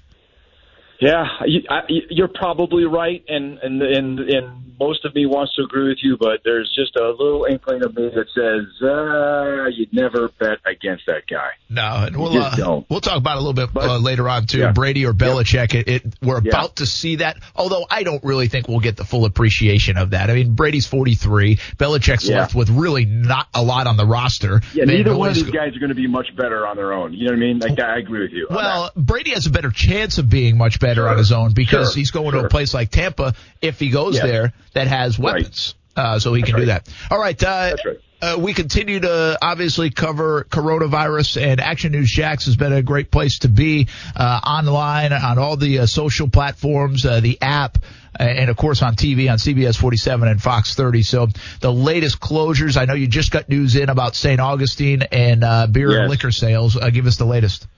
Yeah, you can no. Oh, starting at five o'clock today, you can no longer um, uh, consume alcohol on premise at, at restaurants and whatnot in St. Augustine for 30 days. There's going to be a 30 day ban on that. That doesn't mean you can't go out and still get it in, from a store and bring it home and you know consume it at your house. The trolleys are are suspending their uh, tours of the city. Uh, that's the latest information there. We've got a governor's news conference scheduled for five o'clock today, so we'll bring that to you live when that happens. Um, yeah, so much stuff on the coronavirus changing by the hour, by the minute at times, and so we're we're trying to keep everybody updated. And and let's be honest, a lot of folks now have more time to try to follow this stuff, so it's even more important that uh, you know you follow it, you get accurate information um, because as as we heard the mayor this afternoon say, you know, it's it's kind of up to all of us now. We we you know we, we the the government is doing what they're doing, but ultimately um, it's up to us to to take prudent action to to try to lock this thing down, get it fixed and squared away, and then you know hopefully get back to whatever normal is after that. Yeah, John Bachman with us from CBS 47 and Fox 30. You can watch at 5 o'clock. He'll have the latest uh, on uh, TV on what is going on, especially uh, St. Augustine, uh, where there's just a ban on uh, alcohol sales uh, starting at 5 o'clock today. Not alcohol sales. Let's be very careful, real quickly, though. I want to make sure it's consumption of alcohol Cons- on premise. That's on a bars, uh, Yep. in bars Yep. and restaurants for that That's right, bars and restaurants there. So, um, you know, where in Jacksonville you have uh, bars and clubs have been um, mandated to close. Down there, it's alcohol on on premise at bars and restaurants. Good, good clarification, and Yep. uh, that's why I shouldn't be uh, tweeting as I'm talking. Uh, but and that's why I do sports. Uh, also, uh, but it, it's good. It, it also shows that. Do, let me ask you this: in that regard, are you a little surprised we don't have more uniformity, if you will, throughout the state because of that kind of thing? You know what? No, because I mean, and this, goes. I, I can. I mean, I can see why you're asking that, and it would. It does make some sense in this in in in the messaging. But here's the deal, and and I think everybody's kind of already somewhat figured this out.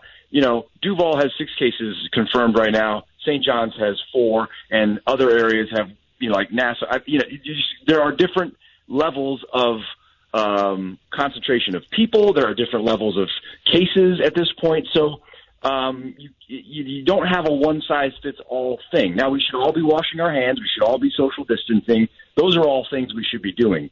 And frankly, washing hands should be something we carry with us forever. Probably should have already been carrying it with us, but you know what I'm saying. So, so there's some things that are universal, but, but no, if you don't, obviously, impacting small businesses, and the mayor said this as well, was is, is not some. You know, there are a lot of people who have small businesses that are now being impacted that are going to have a hard time, uh, and that is not an easy decision to make.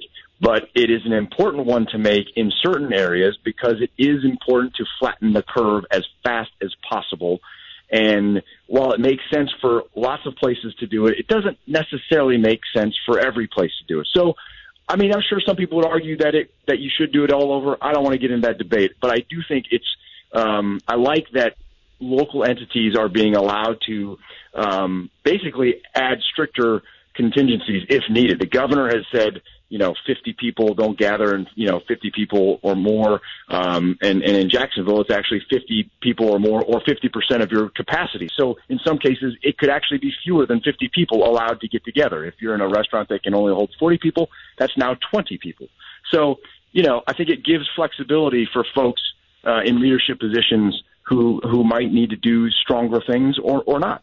Yeah, and obviously uh, John Bachman joined us from CBS 47 Fox 30 with the latest on the coronavirus, and uh, obviously more things going into place each and every day. Uh, one of the things I tweeted out today, just uh, and, and I'm not alone, I, I'm just trying to get everybody on board and and give us some ideas because so many uh, restaurants like the town center also is uh, moving hours. So where do you go eat? Where do you find, and how can you help support folks living paycheck to paycheck and local Yeah. businesses, uh, small businesses, and that's not, by the way, to say anybody's job at uh, one of the chain restaurants is is any different, but there could be some. It, it's there's kind of like this feel that there'll be some funding for potentially those kind of places. I don't know if that's true or not, but either way, support any business right now if you can. But uh, we got a little thread going and, and saying, hey, where should we? Where should you? Can you eat? What are some of the best places? What are the places you like? I love it. And so uh, we did that on social media, and we'll continue to do that uh, because I think uh, those small businesses right now are just, uh, you know, we're in the early stages of this, in my opinion, and, and everybody's opinion. I'm not alone. Where are these local businesses and small businesses in a month? I mean, that is uh, even tough Well- to think about at the moment. And uh, didn't the governor come out and say that small businesses could get help with a loan uh, today? There are yes, in fact, that that is a, that is something that is happening. You can there are, uh, and we've got that information on ActionNewsJax.com. Um, if anybody wants to tweet me directly at Bachman A and Jax, I can find it for you and send you a direct link to it. But the governor's office does have an application that you can go and get small business uh, loan help. Um, you know, they're treating this just like they would an, a, a natural disaster. And and so and uh, you know the president mentioned today too uh, that he's working on some economic stimulus stuff, um, in- including stimulus money, but also possibly, and he doesn't have the details yet, but sending checks directly to Americans. So uh, there are a lot of things. Uh, as you mentioned, we're we're we're just kind of getting into this. It's going to be a long haul. I do think we're going to get out of this. uh, You know, on the other end, there is, you know, I, I, I'm I'm confident we're going to get through this, um, but it won't be easy for some folks, and so we have to, uh, as a community, help each other out. And I, th- I love it. I love I love getting that thread going and uh, finding a list of places where we can all go if we if we choose to, um, and doing so with keeping all the other policies in mind, which is you know social distancing, because that is of the utmost importance here, as as, as we've been saying all along. Hey, and what- again, Oh, go ahead. yeah, go ahead. I was just going to say prudence, don't panic. I've said it Yeah, from yeah. the very beginning, and I've, I'll say it till I'm blue in the face. And the, the, the, you know, there's a difference between being smart and and and and being concerned or, being overly concerned, I should say. And I, I read a piece from the CDC. An expert from the CDC said, if we worry now, we'll have less to worry about. And it sounds counterintuitive, but it's brilliant, right? Because if you take the precautions now, we will avoid the real problem. And and the real problem here, of course, is inundating our healthcare system to the point where people who are sick, who shouldn't die, are dying because we can't treat them properly and on time. Yeah. So if we can avoid that, that's what we're trying to avoid here. It's not saying that most people are going to get sick or any of these things, because the reality is, if you go by the numbers, most of us won't get sick, and most of us who do get sick won't die. Those are the facts.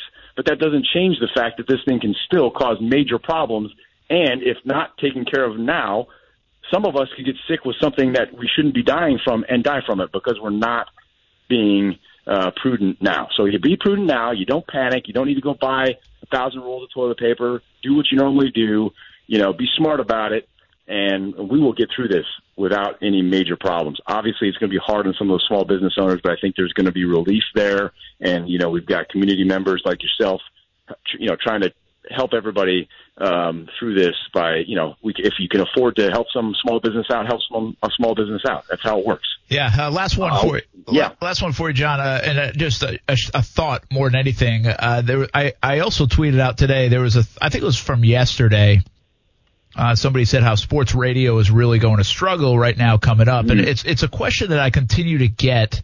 Uh, and everywhere I go, and it, I understand the question, but I'm almost starting to get annoyed by the question. It's like, what are you guys going to talk about? What are you guys going Right. to cover? Well, first of all, the NFL is helping us just fine right now. Yes. Like from a sports standpoint, we haven't felt anything uh, just No. yet. Be- I know there are No. no games going on. I understand at eight o'clock, and you can't if you're going to the bar and watching a game. Those kind of Yeah. the golf isn't going on, all that stuff. But from a sports radio standpoint, the NFL is keeping us busy this week. Now, starting Yep. next week, yes, that will change a little bit. But I also think, John, this is kind of an inside the business deal. I think this is so unprecedented.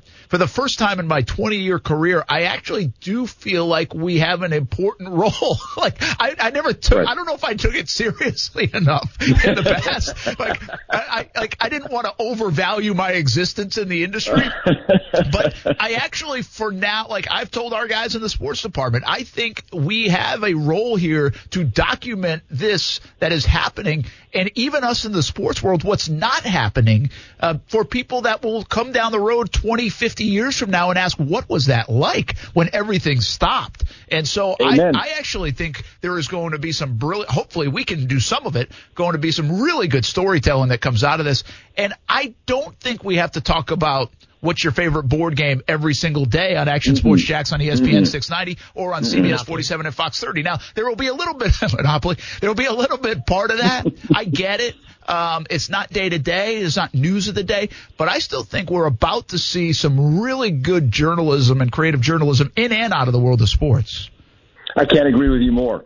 Um, what we are experiencing is something, frankly, that most of us, I mean, you'd have to go back a long time to, I mean, you could say 9-11 was similar, but I don't know that even that's the same. This is, this is unprecedented in so, unprecedented in so many ways that, uh, is, in just in the sheer, um, reaction and, and like you mentioned, not, it, you know, lots of things are closing, but you're right, in, including the, the cancellation of, not just games but seasons and the impact on student athletes and all these other aspects that uh, yeah you, I think you're 100% you're no different than the rest of us telling stories of of any kind whether it's you know in in government in business or sports or sometimes all three and and those that is 100% correct and I think it is an important job to to document because that's what we're doing that's I mean I've always said that'll, you know we're the first draft of history that's what we do that's, Yeah. that's what my job is, and that's what your job is. So And that's this how is. a- Hey, speaking of that, by the way, there is an election happening in Florida today. the primaries are happening, and um, uh, we've got coverage on that. So, um, of course, I think uh, you know it's taken a secondary seat uh, to, to the coronavirus, but certainly important in, in the history of this country. So we will have um, you know th- those results as well. All right, Not to very be good. Yeah, no, you're right. Uh, that's a good reminder too. Uh, certainly, uh, with the the elections happening here today. All right, uh, John Bachman, CBS 47, Fox 30, along with Tanika Hughes, uh, our weather team. Uh, will keep you up to date. And it's been a, uh, that's I still think it's very hard to comprehend what's going on because our weather has been so unbelievable the last Well, week, ever since this thing kind of kicked off. Oh man, and I said that early on too with the with the players. I mean, think about that when they moved it to March and the weather wasn't spectacular last year, as I recall, anyway.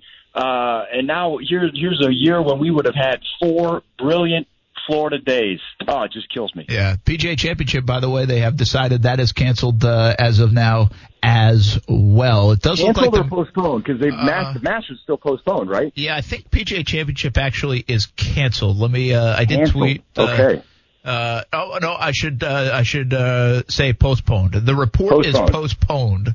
Okay. Um, so we'll see Okay. exactly what happens there. But the Masters, of course, uh, they're looking at that October date. Uh, Kentucky Wow. Derby has moved to the fall, and uh, we'll see where other where other sports fall. We already know so many calendars have been uh, pushed back. John Bachman coming up, CBS Yeah. 47, Fox 30, along with everybody else at Action News Jax. Uh, tune in uh, tonight in about uh, 15 minutes. Thanks, man.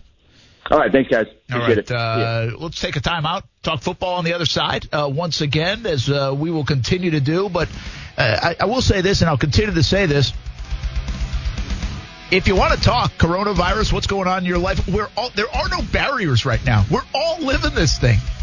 You know, I know we live different lives, every one of us in some way, shape, or form, with different families, whatever it might be. But it is so unique that everybody's kind of living this and getting through this and, and wondering what is next all at the same time. I mean, it, it, it does not, it's not discriminating here at the moment. Uh, with the coronavirus. So, uh, if you want to talk about it, the lines are always open on that. 904-362-9901. We can break from sports for a couple minutes to talk about that if it makes you feel better. But we can also talk sports. And, uh, there's a lot going on in the NFL. Philip Rivers to the Colts. The Titans making moves. Houston making moves. The Jags finally make a move. We'll revisit that and what it means for the AFC South next on ESPN 690. I think the biggest topic is obviously with the CDC announcement, um, we're not going to be playing April 9th. Uh, we're not going to announce an alternate opening day at this point. We're going to have to see how things develop. Um, I think the commitment of the clubs is to play as many baseball games in 2020 as we can, consistent with the safety of our uh, players and our fans. Rob Manfred, Major League Baseball commissioner, talking about uh, the season moving back uh, in Major League Baseball like everything else. All right, the Jags continue to make some moves according to reports. Ian Rapoport and Adam Schefter basically tell us how it all goes down. That's just the way it goes. Uh, Darqueze uh, Dennard headed to the Jags. Uh, Bengals cornerback, cornerback. Uh, so a former first round pick. Uh, they add some depth at the at the cornerback position. Not sure on the uh, dollars of the deal. At least that's not out yet from those guys. So again, this is the l- legal tampering stage of things, and that is. Uh, well, why all the reports are coming out. The the league year officially happens tomorrow at four o'clock, and then all of these things will become official. We'll see it from teams and and, and everything else. Uh, some of the other moves that have been made, Geoff Swaim, the Jaguars did announce that they released the tight end, save a few million bucks off their cap. They also uh, tender uh, Austin Calitro, linebacker, also uh, Keelan Cole, wide receiver. So they'll keep those guys on the roster unless somebody wants to trade a draft pick for them. And uh, they also add the big news of the day is Joe Schobert, middle linebacker from the Cleveland Browns, made the Pro Bowl back in 2017, and that ripple effect move will then put Myles Jack on the weak side. Their linebacking corps just got so much better today. If you were looking for DJ Reader, the Houston Texans nose tackle, I kind of liked him and for the Jags to be in play, but I think it got too pricey. Cincinnati Bengals just made him the highest paid nose tackle in the league, and I really believe the Jaguars are not trying to set any kind of market here uh, in these couple of days in free agency. They've done that many a times before, whether it was Malik Jackson, Calais Campbell, all these other guys, AJ Bouye.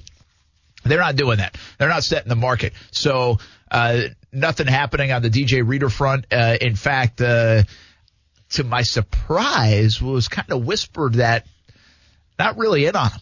Uh, not as uh, interested as maybe we on the outside might think. So uh, I like the idea of it, quite frankly, but maybe they weren't as heavy and involved as uh, many people thought they would be or believe they were. Cincinnati Bengals uh, end up uh, getting DJ Reader, former Houston Texan. So there's, there's some other defensive linemen out there. Maybe the I feel like the Jags will find a defensive lineman in the middle to at least cover that spot and add to it in the draft as well. But they don't want to leave these vacant positions open going into the draft. I think they have to add some of these guys to make sure there's no glaring holes. I mean, there's already some glaring holes, but you get my point. Uh, they don't want to be naked in some positions, if you will, going into the draft where then they have to take maybe a, a position more as a need more so than best player available uh, in the draft. So that's what they'll try to do. I think over David Caldwell's career, they have done a pretty good job of doing that by the time you get to the draft, that you really don't know exactly what direction they're going in.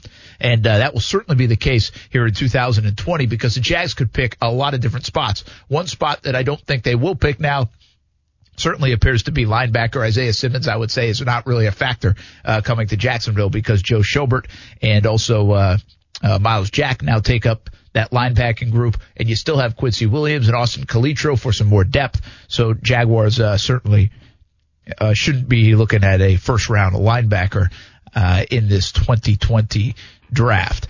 A couple other moves uh, being made. Houston Texans are a bit quiet right now.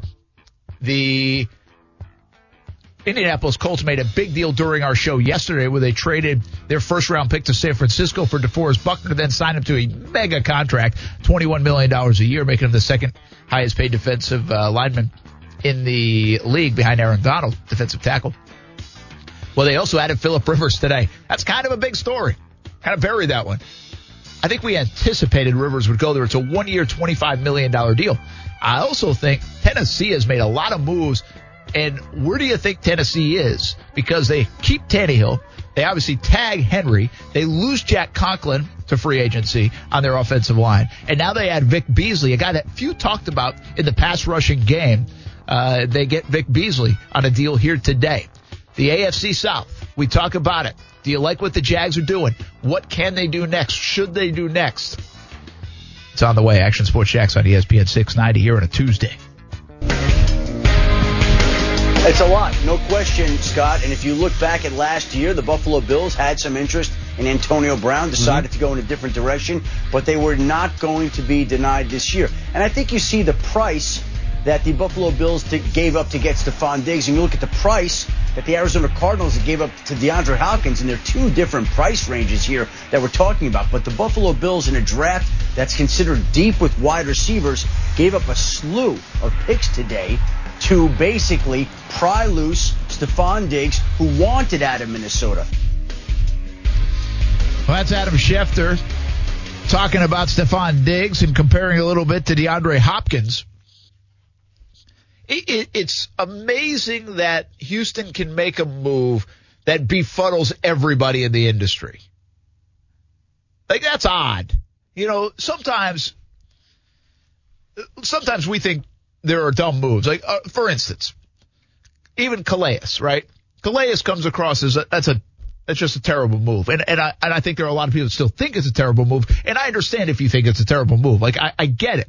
But at the same time, you'll say a three time Pro Bowler, a team that hasn't been very good, a team that couldn't stop the run, maybe the best run defender they have.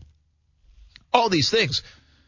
But then if you kind of look at it from the organizational point of view and now where this team's heading and all those things, you can at least make some sense of it. Say, well, they got something in return. They unloaded some cap space. There is a common belief amongst all athletes that when they hit the age 34, they start a downward trend. So can you get ahead of that rather than be behind it?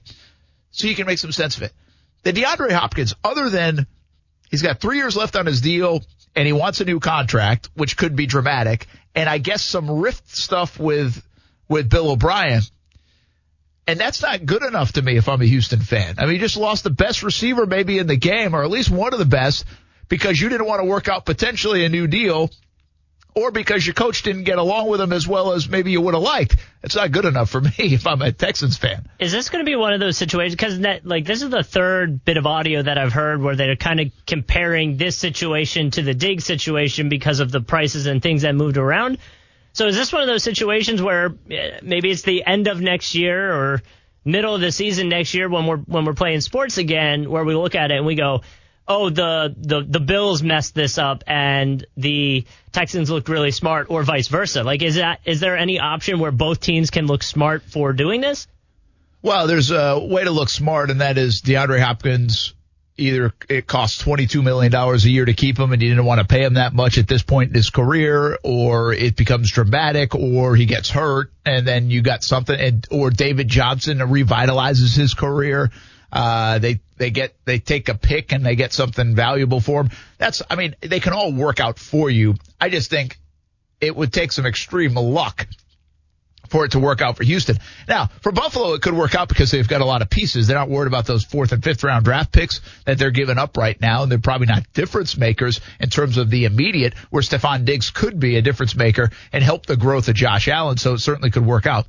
I actually believe we might be looking at a situation where both just made the wrong move. I, I don't think the Bills should have given up what they gave up to get Stefon Diggs, even though I know what they're doing. Uh, I don't know if that's going to work out because when you give up something like that, you better start making a deep run into the postseason. That was a lot of, of capital to give up, I thought, for uh, Stefon Diggs. So we'll see if that works out for him. But yeah, man, I mean, there's always a chance. I would just think if you're in Houston right now, the Texans are saying inside their locker room and, and I mean, heck, Kenny Stills did. He kind of tweeted out like, what are we doing? so that that's a dangerous move, I think, when you're getting rid of one of the best players. I mean, just look at where he went, Arizona. Arizona, there's no doubt Larry Fitzgerald's play is on the downside. He's on, he's on the back end, but they still keep him all the time because he means that much to him. Well, DeAndre Hopkins at this point of his career is better, and it's more reason to keep him in Houston, especially when you have a franchise quarterback in Deshaun Watson. So, it doesn't make a lot of sense uh, to me on a lot of levels. But uh, what's int- more interesting to me, it's okay if like it doesn't make sense to me or or maybe to a few fans or whatever. It doesn't seem to make sense to anybody. yeah, when the players are reacting like that, it's probably a bad sign. All right, so what about the AFC South? What about Philip Rivers? Are you worried about the Colts now? Are they the team to beat? Who is the team to beat in the AFC South? not the Jags. I mean, listen, I started the show with a little sunshine and rainbows, but I ain't going that kind of sunshine and rainbows. It's not the Jags. But Philip Rivers signs on a one-year deal for $25 million. Frank Reich and the Colts say, we're going to go win right now. They go get DeForest Buckner. They already have a pretty good football team. They have the best line potentially in football. Uh, and they still have more capital to be able to mess around with dollars and draft picks. So who else will they add? They look pretty good. But it's contingent on Philip Rivers being good.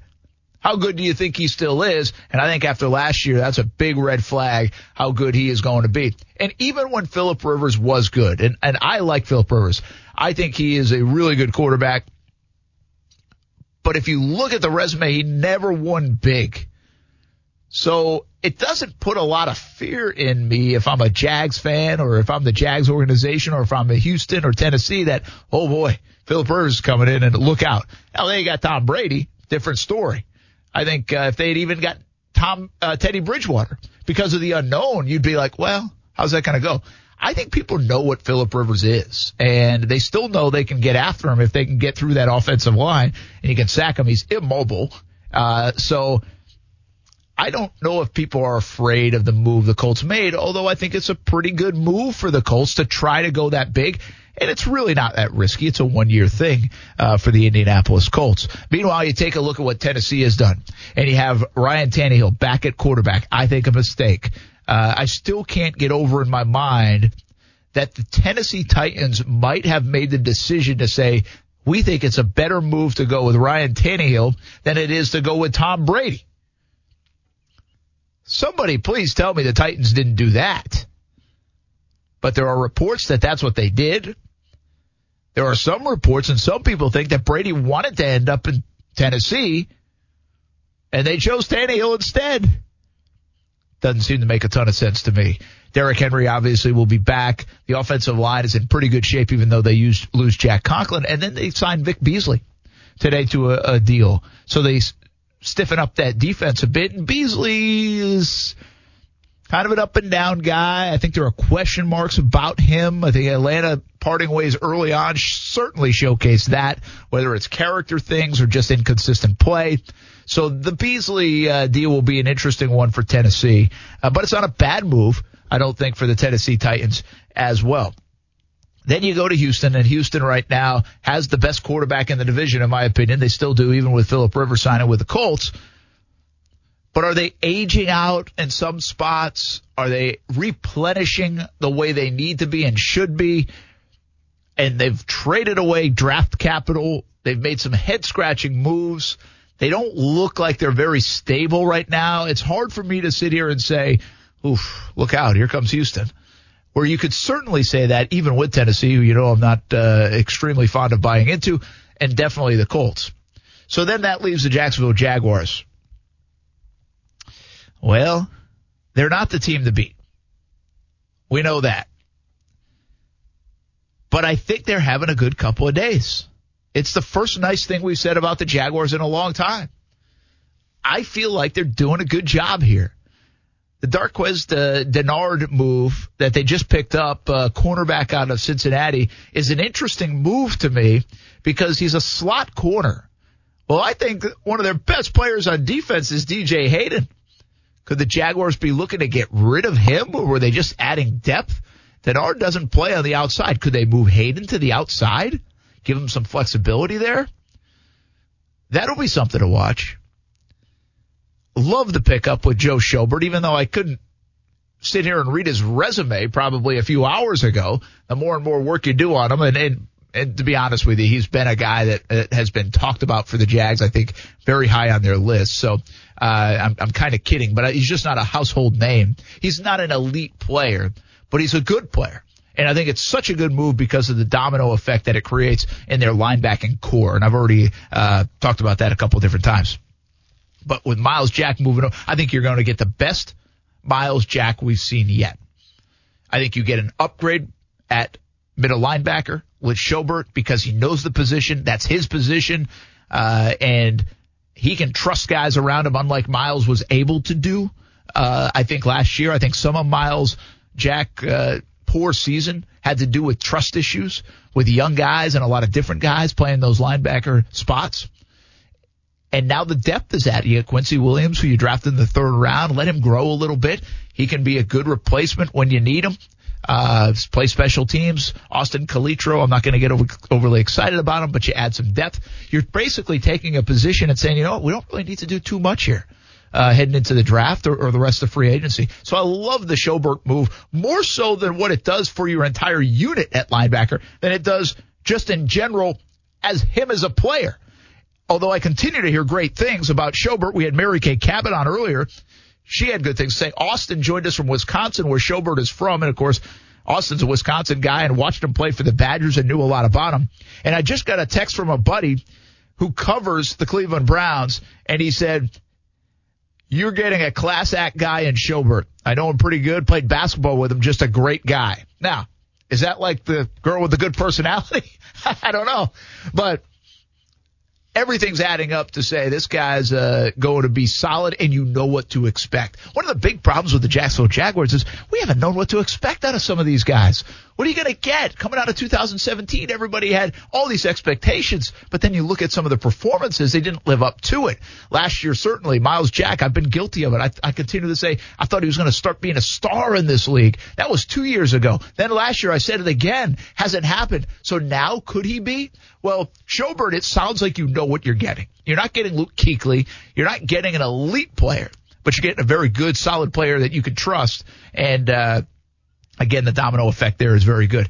DJ Reader, they did not get, uh, and, and from what I understand, and, and looking into it, not even that interested in him. I thought they might be, uh, but they will do something to fortify that defensive front. And of course, they have the draft and a lot of draft picks to do that too. And we all believe uh, Derrick Brown, uh, Javon Kinlaw, those kind of guys are in play for the Jacksonville Jaguars in the first round of the NFL draft. So there's a lot more work to be done. But the fact that the Jaguars stayed kind of quiet, they moved up some spots in the fifth round because of the trade for Calais Campbell, uh, even though they didn't do anything because then Baltimore traded with Atlanta and the Hayden Hurst deal and the Jags were beneficiaries of that by jumping up from pick number 170 to 157. Even that alone was like, okay, good start. didn't even do anything. They cleared a bunch of space. They have kind of flipping this team around. And now the caveat of all caveats is, can they make the right decisions in the next couple of months? Can they pick the right quarterback? And that's assuming Nick Foles is still on the roster and doesn't get moved. And I should, every time I say that, I, I should hit refresh on Twitter and make sure he hasn't been moved. Uh, but I think they'll end up going with Gardner Minshew. Can they make the right picks at 9 and 20 and 42? Can they get some more help in the tight end game in the next couple of days? Can they get some help on that defensive front in the next couple of days? Uh, they have a chance here to start to turn this thing in the right direction. They've positioned themselves. So much of that will depend on the decisions they make, not only in these next couple of days, I think less in here in the next couple of days because they'll be B level guys, but I think so much will depend on those first couple of rounds of the draft and then the decision at quarterback and if it works out. And so it will be a giant if. But I like what the Jags have done, and it's the most quiet they've been in the Dave Caldwell era, probably, uh, with the exception of the first year in free agency. And I kind of like what they've done. I, I feel like it's like dirty to say that you like what the Jaguars are doing, but I like what they've done the last 36 hours here at the uh, start of legal tampering and free agency. So uh, I also I have to tell you that that doesn't mean I believe they're going to win the AFC South. I, I, I don't think this is about 2020 necessarily. It's about stacking that roster back up, finding the quarterback, and now planning to move forward. And the Jags have done that in a faster way, uh, and they sped it up because of AJ Bouye being traded, losing that contract, Calais Campbell being traded, losing that contract, and we still have the drama to play out with Yannick Ngakoue. And one thing that's happened with Yannick Ngakoue is his money keeps going up and up and up. If you didn't think Yannick Ngakoue was going to be able to get 22 million, 21 million, 23 million, whatever it is, well, all you have to do is look at some of these sa- salaries and these contracts. He lost a little money on the franchise tag with the new CBA, the way that shook out, but he is gaining money with the new CBA and total money because these deals, and by the time he does his deal, whether it's here in Jacksonville, which it doesn't look like it's going to happen, or with another team next year, probably, then, or maybe even in a trade deal and he gets an extension, well, he is going to get paid handsomely uh, for being a pass rusher if you look at some of these deals. I asked, who's the team to beat in the AFC South? JM says Colts. Josh says Colts because O'Brien, Tannehill, Jags. Also, Rivers may not be amazing, but he seems to eat the Jags for lunch, and that is absolutely true. His, if he ever goes to the Hall of Fame, he should definitely mention the Jags in his Hall of Fame speech for what he's been able to do against the Jacksonville Jaguars. Uh, definitely Portland says Colts as well. Uh, so a lot of people are leaning toward the Colts with Philip Rivers. It's interesting they lean that way. I, I, I guess Jags fans don't want to give a nod to the Titans, kind of like me, but wouldn't the Titans be the team to beat? They just went to the AFC Championship game and they kept the key figures in that. Tannehill and Derrick Henry, and they're only going to add, and they did, Vic Beasley. They they're they're going to be better on paper in 2020 than they were in 2019. Yet, a lot of people are saying the Colts are the team to beat in the AFC South. I find that uh, a little bit interesting. Coos, let's take a time out. We come back. We'll update you on what else is going on around the NFL. Tom Brady sweepstakes continue. Belichick or Brady, where do you stand on that? Do we have questions today, Coos? Nah. I can make up a bunch for you. We have some crazy headlines too. We can get into. I have a whole lot of questions. So we can do a little bit of that uh, as well. Plenty to get into, and we'll keep you posted on anything happening uh, with the Jags and the rest of free agency, according to all the reports. Again, the league year begins on uh, Wednesday at 4 o'clock. Brent Martineau, Coos along on a Tuesday. Action Sports Jax on ESPN 690. Thanks for hanging out. you give up a game breaking wide receiver. You don't get a first round pick in No. return. You get a running back who has a big contract, who has been injured the last two years. Bill Barnwell summed this up best with his tweet. He said, If I was Steve Keim, the general manager of the Arizona Cardinals, and I got this phone call from Bill O'Brien, I would have hung up because I thought it was a prank Yeah, phone you call. got. Wait, wait. I'm getting punked. Where are the Yeah. cameras? I think we should just play somebody chuckling at that trade by Bill O'Brien every segment coming back. I'm sure we have enough of it. I think we do, probably through the whole coronavirus, however long it lasts. So uh, it just astounds me that you can universally have something believed to be that bad that went down What's- with very little forcible action here. It's not like again Hopkins had one year left; he's got three years left on his deal. Actually, a, a ton of leverage for the uh, for the organization. I'm trying to think. Is there? Can you think of another trade recent? Like, what's the most recent trade that's been laughed at or or criticized like this before this one? I know there's been one in the NBA. I just can't remember what it was. Like, I remember being like, "Yeah, that that was stupid," but Oh, it's a good call. Uh, you know, I feel here. You know what's interesting? Um, I feel like, and I don't remember what was in return. I feel like the Yelich move out of Miami to Milwaukee yeah, was looked at as like, oh my gosh, What how did doing? Milwaukee just get him for that? And I don't even remember what it was, but I feel like it was viewed that way. And now in hindsight, it certainly should be viewed that way. Won the MVP and then second and Yeah. MVP vote in the year after, and now just a big deal. Uh, and that was part of the Marlins getting rid of everybody. But I feel like that uh, that was one of them. So, but this one is a, is a head scratcher, no doubt about it. Uh, we'll see. Maybe Bill O'Brien trying to be the smartest guy in the room. Maybe uh, maybe it turns out that uh, he is. Hey, a couple of things on uh, the coronavirus and, and things getting moved around and rescheduled. Talked about the golf world briefly, but if you're just jumping in to Action Sports Jax on ESPN 690, uh, Brent Martineau here and Coos here as well. Austin jumped in earlier on the show. Uh, he's still in Wisconsin. Uh, the PGA Championship has been postponed, and they are going to try to do it. Hopefully, when things get back to normal in the summer. There's been a couple of other tour events that also have been postponed. I think U.S. Open qualifying and, and regional qualifying, local qualifying, those things uh, also uh, are being canceled. Uh, the Masters continues to try to look at an October date, and uh, and and there's a lot of momentum for that to happen. So uh, that is some of the latest. You know what was interesting today? Florida State, I, I saw a tweet from the baseball saying, "Hey, the, it's official now. The spring season is canceled." I thought that was already done. Like, I guess I've just assumed now that all sport, like even you know, technically the high schools have not been canceled uh, in the state of Florida for athletics. And I, I guess in my mind, with everybody saying no mass gatherings over 50 people, and, and now there's a lot of uh, uh, guidance to say 10 people. yeah, evenly, yeah. uh, that I just don't think the kids are going back to school.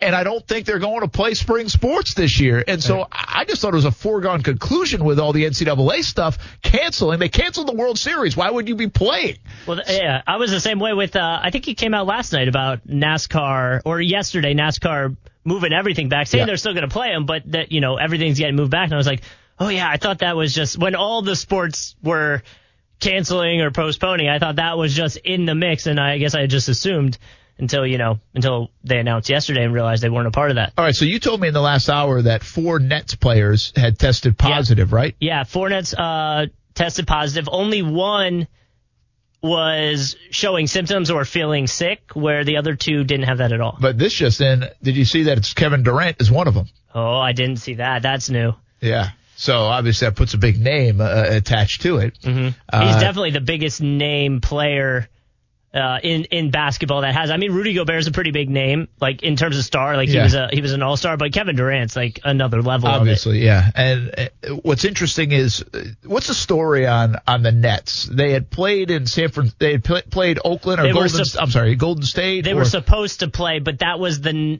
it was either the night or the night after everything kind of was going on. So they were out there, uh, to my understanding, and so they were out there, but then left when all this started going down. So maybe that's where you know, something happened and well, that's how. yeah, and I think what happened is, if I'm reading the information correctly, passing along uh, some people reporting on the net situation now that four have tested positive, uh, that the Nets actually went to a private place to get tests, Mm-hmm. so they paid for private tests. Uh, To have it done on their players, and, and like you just said, one was showing symptoms. Yeah, they The said one other- was sick, the other two sick as in they felt, you know, whatever some of the symptoms, and the other three just didn't have any symptoms whatsoever, which is that's the crazy part about it. You know, you don't even have symptoms, but you can have it. So Uh, what? I mean, I guess we're going to see this in the NBA. it'll happen more, I'm sure, because but this is the first time that it's, you know, when the reports come out, it comes out that Rudy Gobert has it, and then it's like, oh, Donovan Mitchell has it, and then, you know, Wood has it from the Pistons. But now this is the first time it's like a bulk drop, essentially, of, hey, there's four guys that have it now.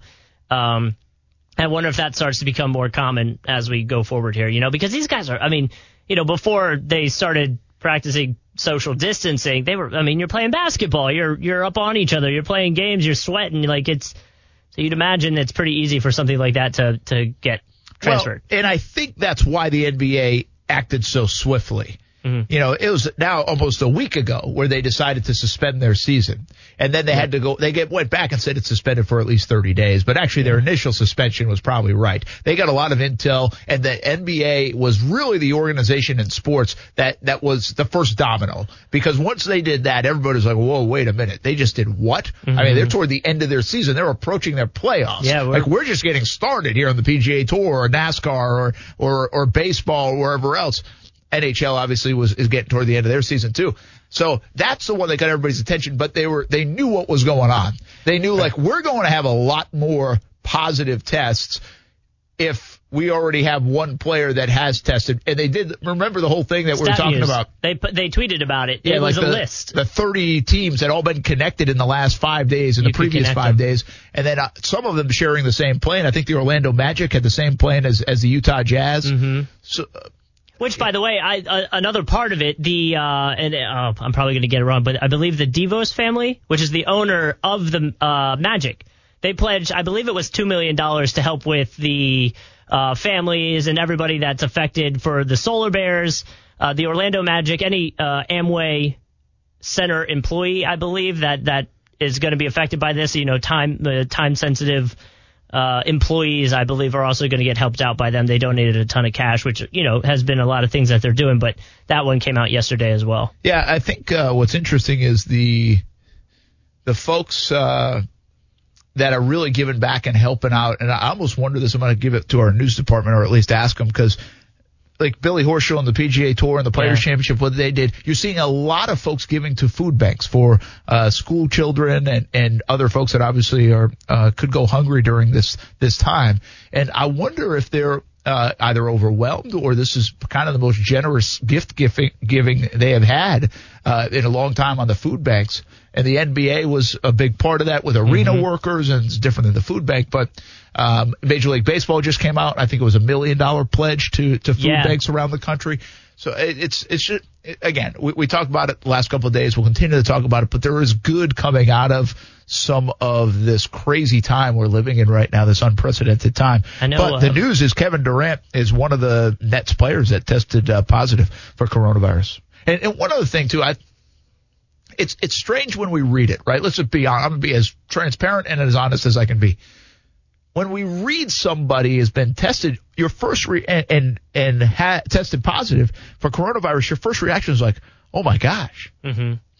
Well, it's not that kind of thing necessarily for 31 year old Kevin. Durant or Yeah. 29 year old Kevin Durant. You know, that's what's interesting. And I don't know if it's safe to say, well, I don't worry about it if you get it. No, but you it's also not like we think a guy, someone's been infected or or tested positive for, it, we're like, oh my gosh. Mm-hmm. Well, it's it's such a strange and unique thing because Well- it's not like that. Now, the positive test could then lead to passing it along to someone that's a little older, and, and then they're more at risk it. and And everything that's else. where that's where I'm coming from. You know, like the you know, if you test positive for myself, I'm young and and don't really have any pre-existing conditions. So in theory, I'm going to be fine. It's just going to feel, you know, I'm not going to feel great for a few days.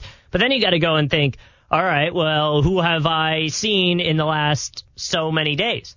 And could are they in danger? Yeah. And then could and you, then the people they've well, and then been yeah, in touch with. And then like I, I always think about it like this, like you know, if someone you know, you know, gets really injured, gets really sick, or even passes away from this, and in your mind you're the one that could have potentially given it to him, like how do you mentally handle that? You know what I mean? That's the part that that kind of freaks me out the most. So like Kevin Durant, right now he's got to think all the people that he's come in contact with, and and and so on. So then it just creates a weird ripple effect and it's uh it's an interesting situation and like you guys have been saying pretty much all day it's just something I don't think anybody's ever really gone through before and we're all kind of trying to figure it out as we go. All right, uh, we've got some more news, and this will impact. This isn't sports. Well, it could be sports related as well.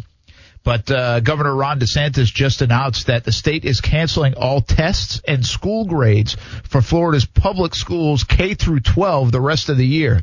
Wow. So think about it now. We're in March, middle of March. We're spring breakdown in St. Johns County right now. Uh, they, they already had pushed, most schools had advised schools not to come back uh, almost through the end of March. And now saying that the cancellation of all tests and school grades will Well, take think- place, which means I don't know if kids are going back to school. It, it looks like kids won't go back to school. They, uh, our kids get out uh, right around Memorial Day, so that's that'd be two months from now. I think this is all signs of saying, look out. You're not going back to Coming- school or online classes will be heavy if you can manage that and do that. What's what the first thing when you said that comes to my mind, what about a senior that needs to take an SAT to get into college? You know what I mean? Like there's all the questions that come off of it I know, but you know, stuff like that's I mean, you know, it's it's scary and and it's uh Well, it's unsettling at the very Yeah, time, at the very least, and it raises so many questions of a month from now and two months from now, and on the other side of this, what's it going to look like? How do you fix it? How do you remedy it? How do you make up for all this stuff lost?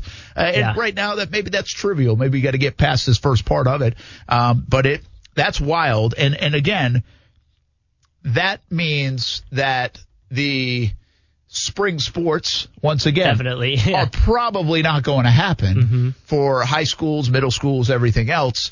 Uh, there is a ripple down effect to sports uh, in some way, shape, or form, and and that is a valid point. And that is one of the things I was talking about earlier with John Bachman when he joined us. There are so many stories to tell, and we will tell them on the TV side on CBS 47 and Fox 30 but we're also going to tell them here on the radio side.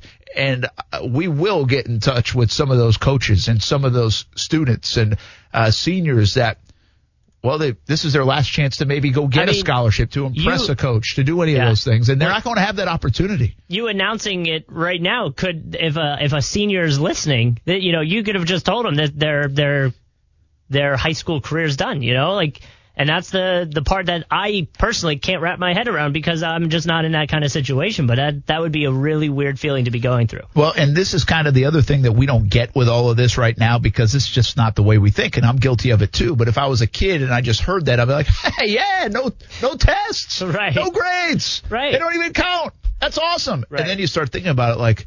One, what the heck am I doing for the next eight weeks? I mean, what, Oh. what, what, I can't even really hang out with my buddies, my Yeah. friends, whatever. Nothing. eh, or at least not in big crowds. Call of Uh, Duty. what about what about prom? What Yeah, about of it. graduation? What about senior events? Some people do like senior cruises and trips and those kind of things. What about senior night at my sport? What about playing the rest of my career? Uh, what about potentially scholarships or, or signing on with a team, whether it's scholarship or not, and, and having the last chance? So I think initial thought is like, yeah. mm-hmm. And then you're like, it and then, again, I think that's the stage we're at. We're like, ah, what, eh, yeah, okay, this is inconvenient. I think in another week and a half, two weeks, I don't know what the timetable is. Maybe it's three weeks. We're going to be like, oh my gosh, what is Yeah. going on here? Yeah. Uh, and it will really settle in if it's not already settling in for, uh, for some. All right. So, uh, well, we broke from, from football talk and, and, uh, sports talk there for a moment, but it all ties back in, you know, now we're probably losing high school sports on top of already losing college sports, on top of losing major golf tournaments, NBA season, start of the Major League Baseball season, NHL, NASCAR. Uh, the NFL show does go on. Mm-hmm. Right now, it's a it's a nice little break from everything. As the NFL show goes on, uh, I'm still not sure it should be going on. Quite frankly, if you look at the the lengths of all this other stuff, but the NFL did make some variations to their normal rules last night after we got off. They delayed OTAs and, and off-season conditioning. They they put regulations in, or they continue. They will continue to put regulations in for all these free agents visiting facilities and getting physicals. So they're working around it, yet still doing business as usual. We'll sum up day two of legal tampering as we're now less than 24 hours away from the official start of the league year of the NFL. What did the Jags do today? What else could they do? And how does the rest of the NFL shape up, including Tom Brady? Where is he going next? We'll put a bow on the show with that conversation next on ESPN 690. Him and look, the extremes, right? The extremes, prosperity, divert. I mean, it's prosperity and adversity. That's where we find out what relationships are really like. We're going to find out what that relationship's like between Matt Nagy and Ryan Pace, because so people have different stakes in it as far as this quarterback is concerned, and they got to find out what they have. If I'm Matt Nagy, I'm going get me Nick Foles now. That's Louis Riddick from ESPN. Will they do it? A lot less rumors on that front than there were yesterday during the show when we got some of the rumors that teams have been calling about Nick Foles. We're going to recap day two of legal tampering and play a little matchmaker with NFL QBs now that some have made moves, but plenty are still out there. What do you think? Who ends up where? And yet we still have more information coming in. If you're just jumping in with us, Kevin Durant, one of four Brooklyn Nets players that have tested positive for coronavirus. So that is new in the last 20 minutes. I think what's fascinating here is what's developed with Governor Ron DeSantis in terms of education in the last couple of months of the school year for public schools, uh, pre-K uh, through K through 12 as well. Testing for school readiness will be canceled for the remainder of the year. So those are like big tests that kind of you take and, and move on to the next grade. Uh, that will be canceled. Other news from there, and this affects so many people, obviously parents and kids, and, and I think this will have a ripple down effect to the spring sports and, and most likely won't happen the rest of this year.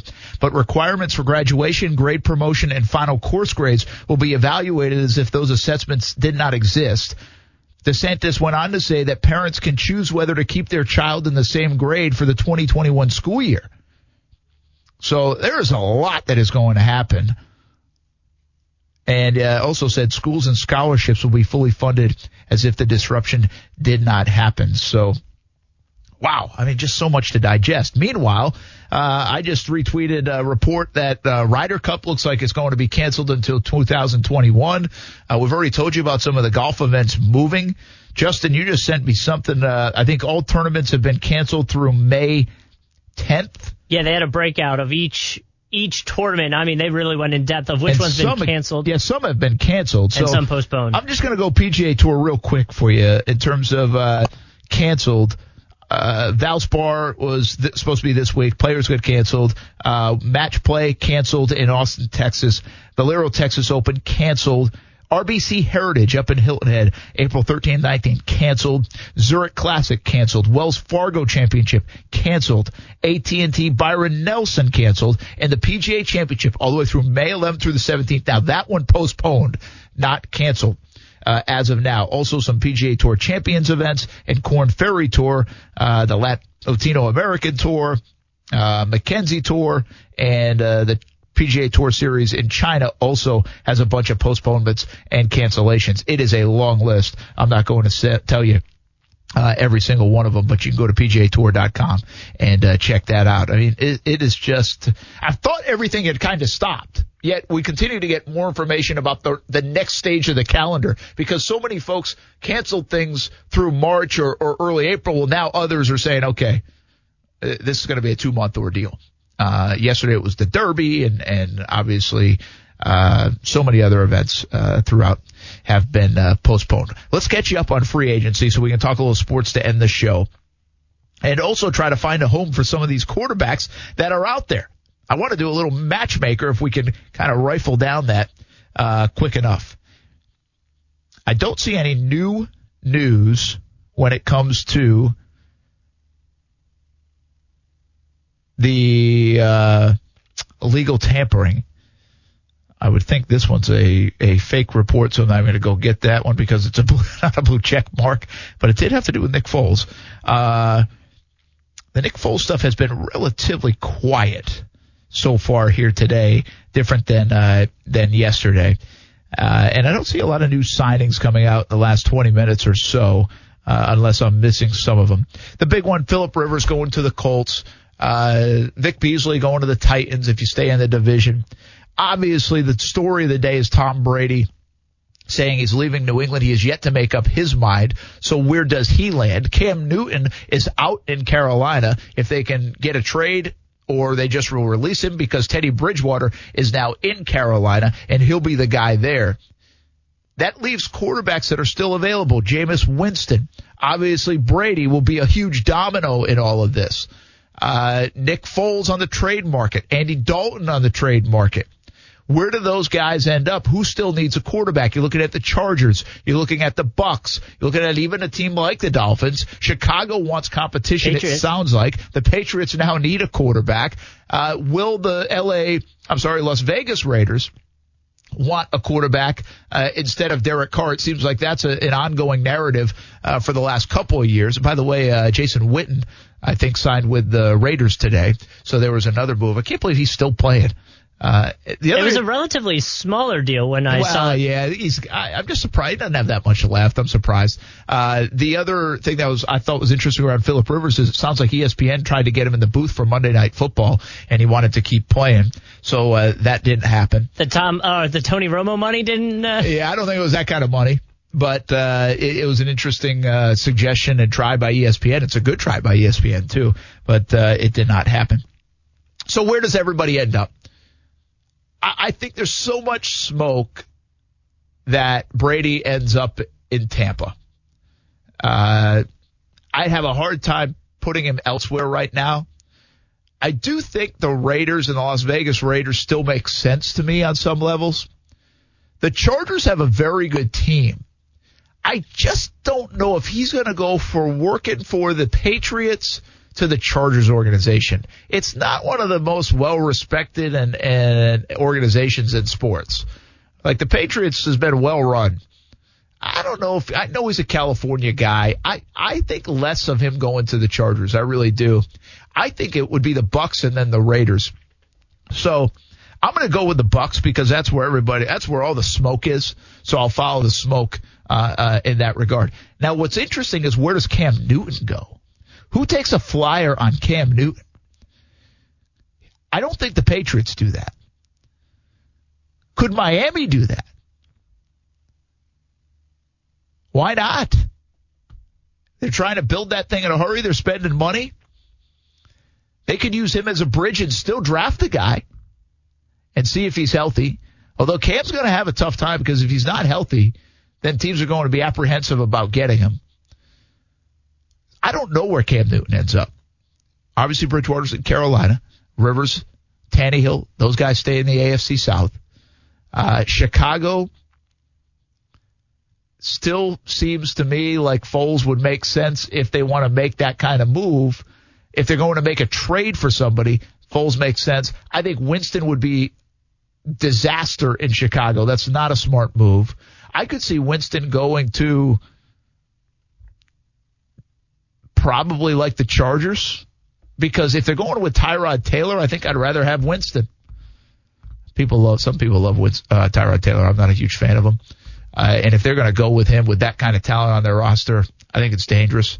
So maybe the more we talk about this out loud, they're all kind of they're all risky. Even Brady's risky. And w- when that's risk, it's really hard to predict. And I think the biggest thing going is the domino effect. You know, what will happen with Brady? If Brady chooses the Bucs, where does the rest fall? If he ends up going to Chicago somehow or the Raiders somehow, well, that opens up Derek Carr there potentially or, or whatever else might happen. So, uh, and then who do the Patriots covet? Because right now they have Jarrett Stidham and they have Cody Kessler and that's it. Would Nick Foles really fit there well? Well, I mean, I, I think there's. Uh, I thought somebody said it. Uh, I, I saw somewhere along the way they're probably not wrong. I mean, he beat the Patriots in the Super Bowl. Well, There's that's why I'm thinking like respect. s- storyline wise, like it would be a full circle. Listen, you've got the the thing about it here. The thing about it is there's more respect for Nick Foles' game around the league than fans in Jacksonville have for it right now. That's just it.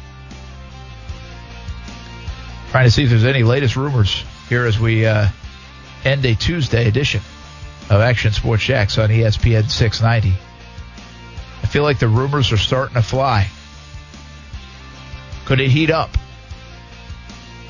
Maybe with a Nick Foles. Will the Jags make another move? They got Joe Schobert. We like that move at linebacker. We'll keep you posted all night long. CBS 47 and Fox 30 will have it covered for you on the TV side, on social media. They will be back with you tomorrow. Action Sports Jax on ESPN 690. The official league year starts for the NFL tomorrow at 4, right in the middle of our show.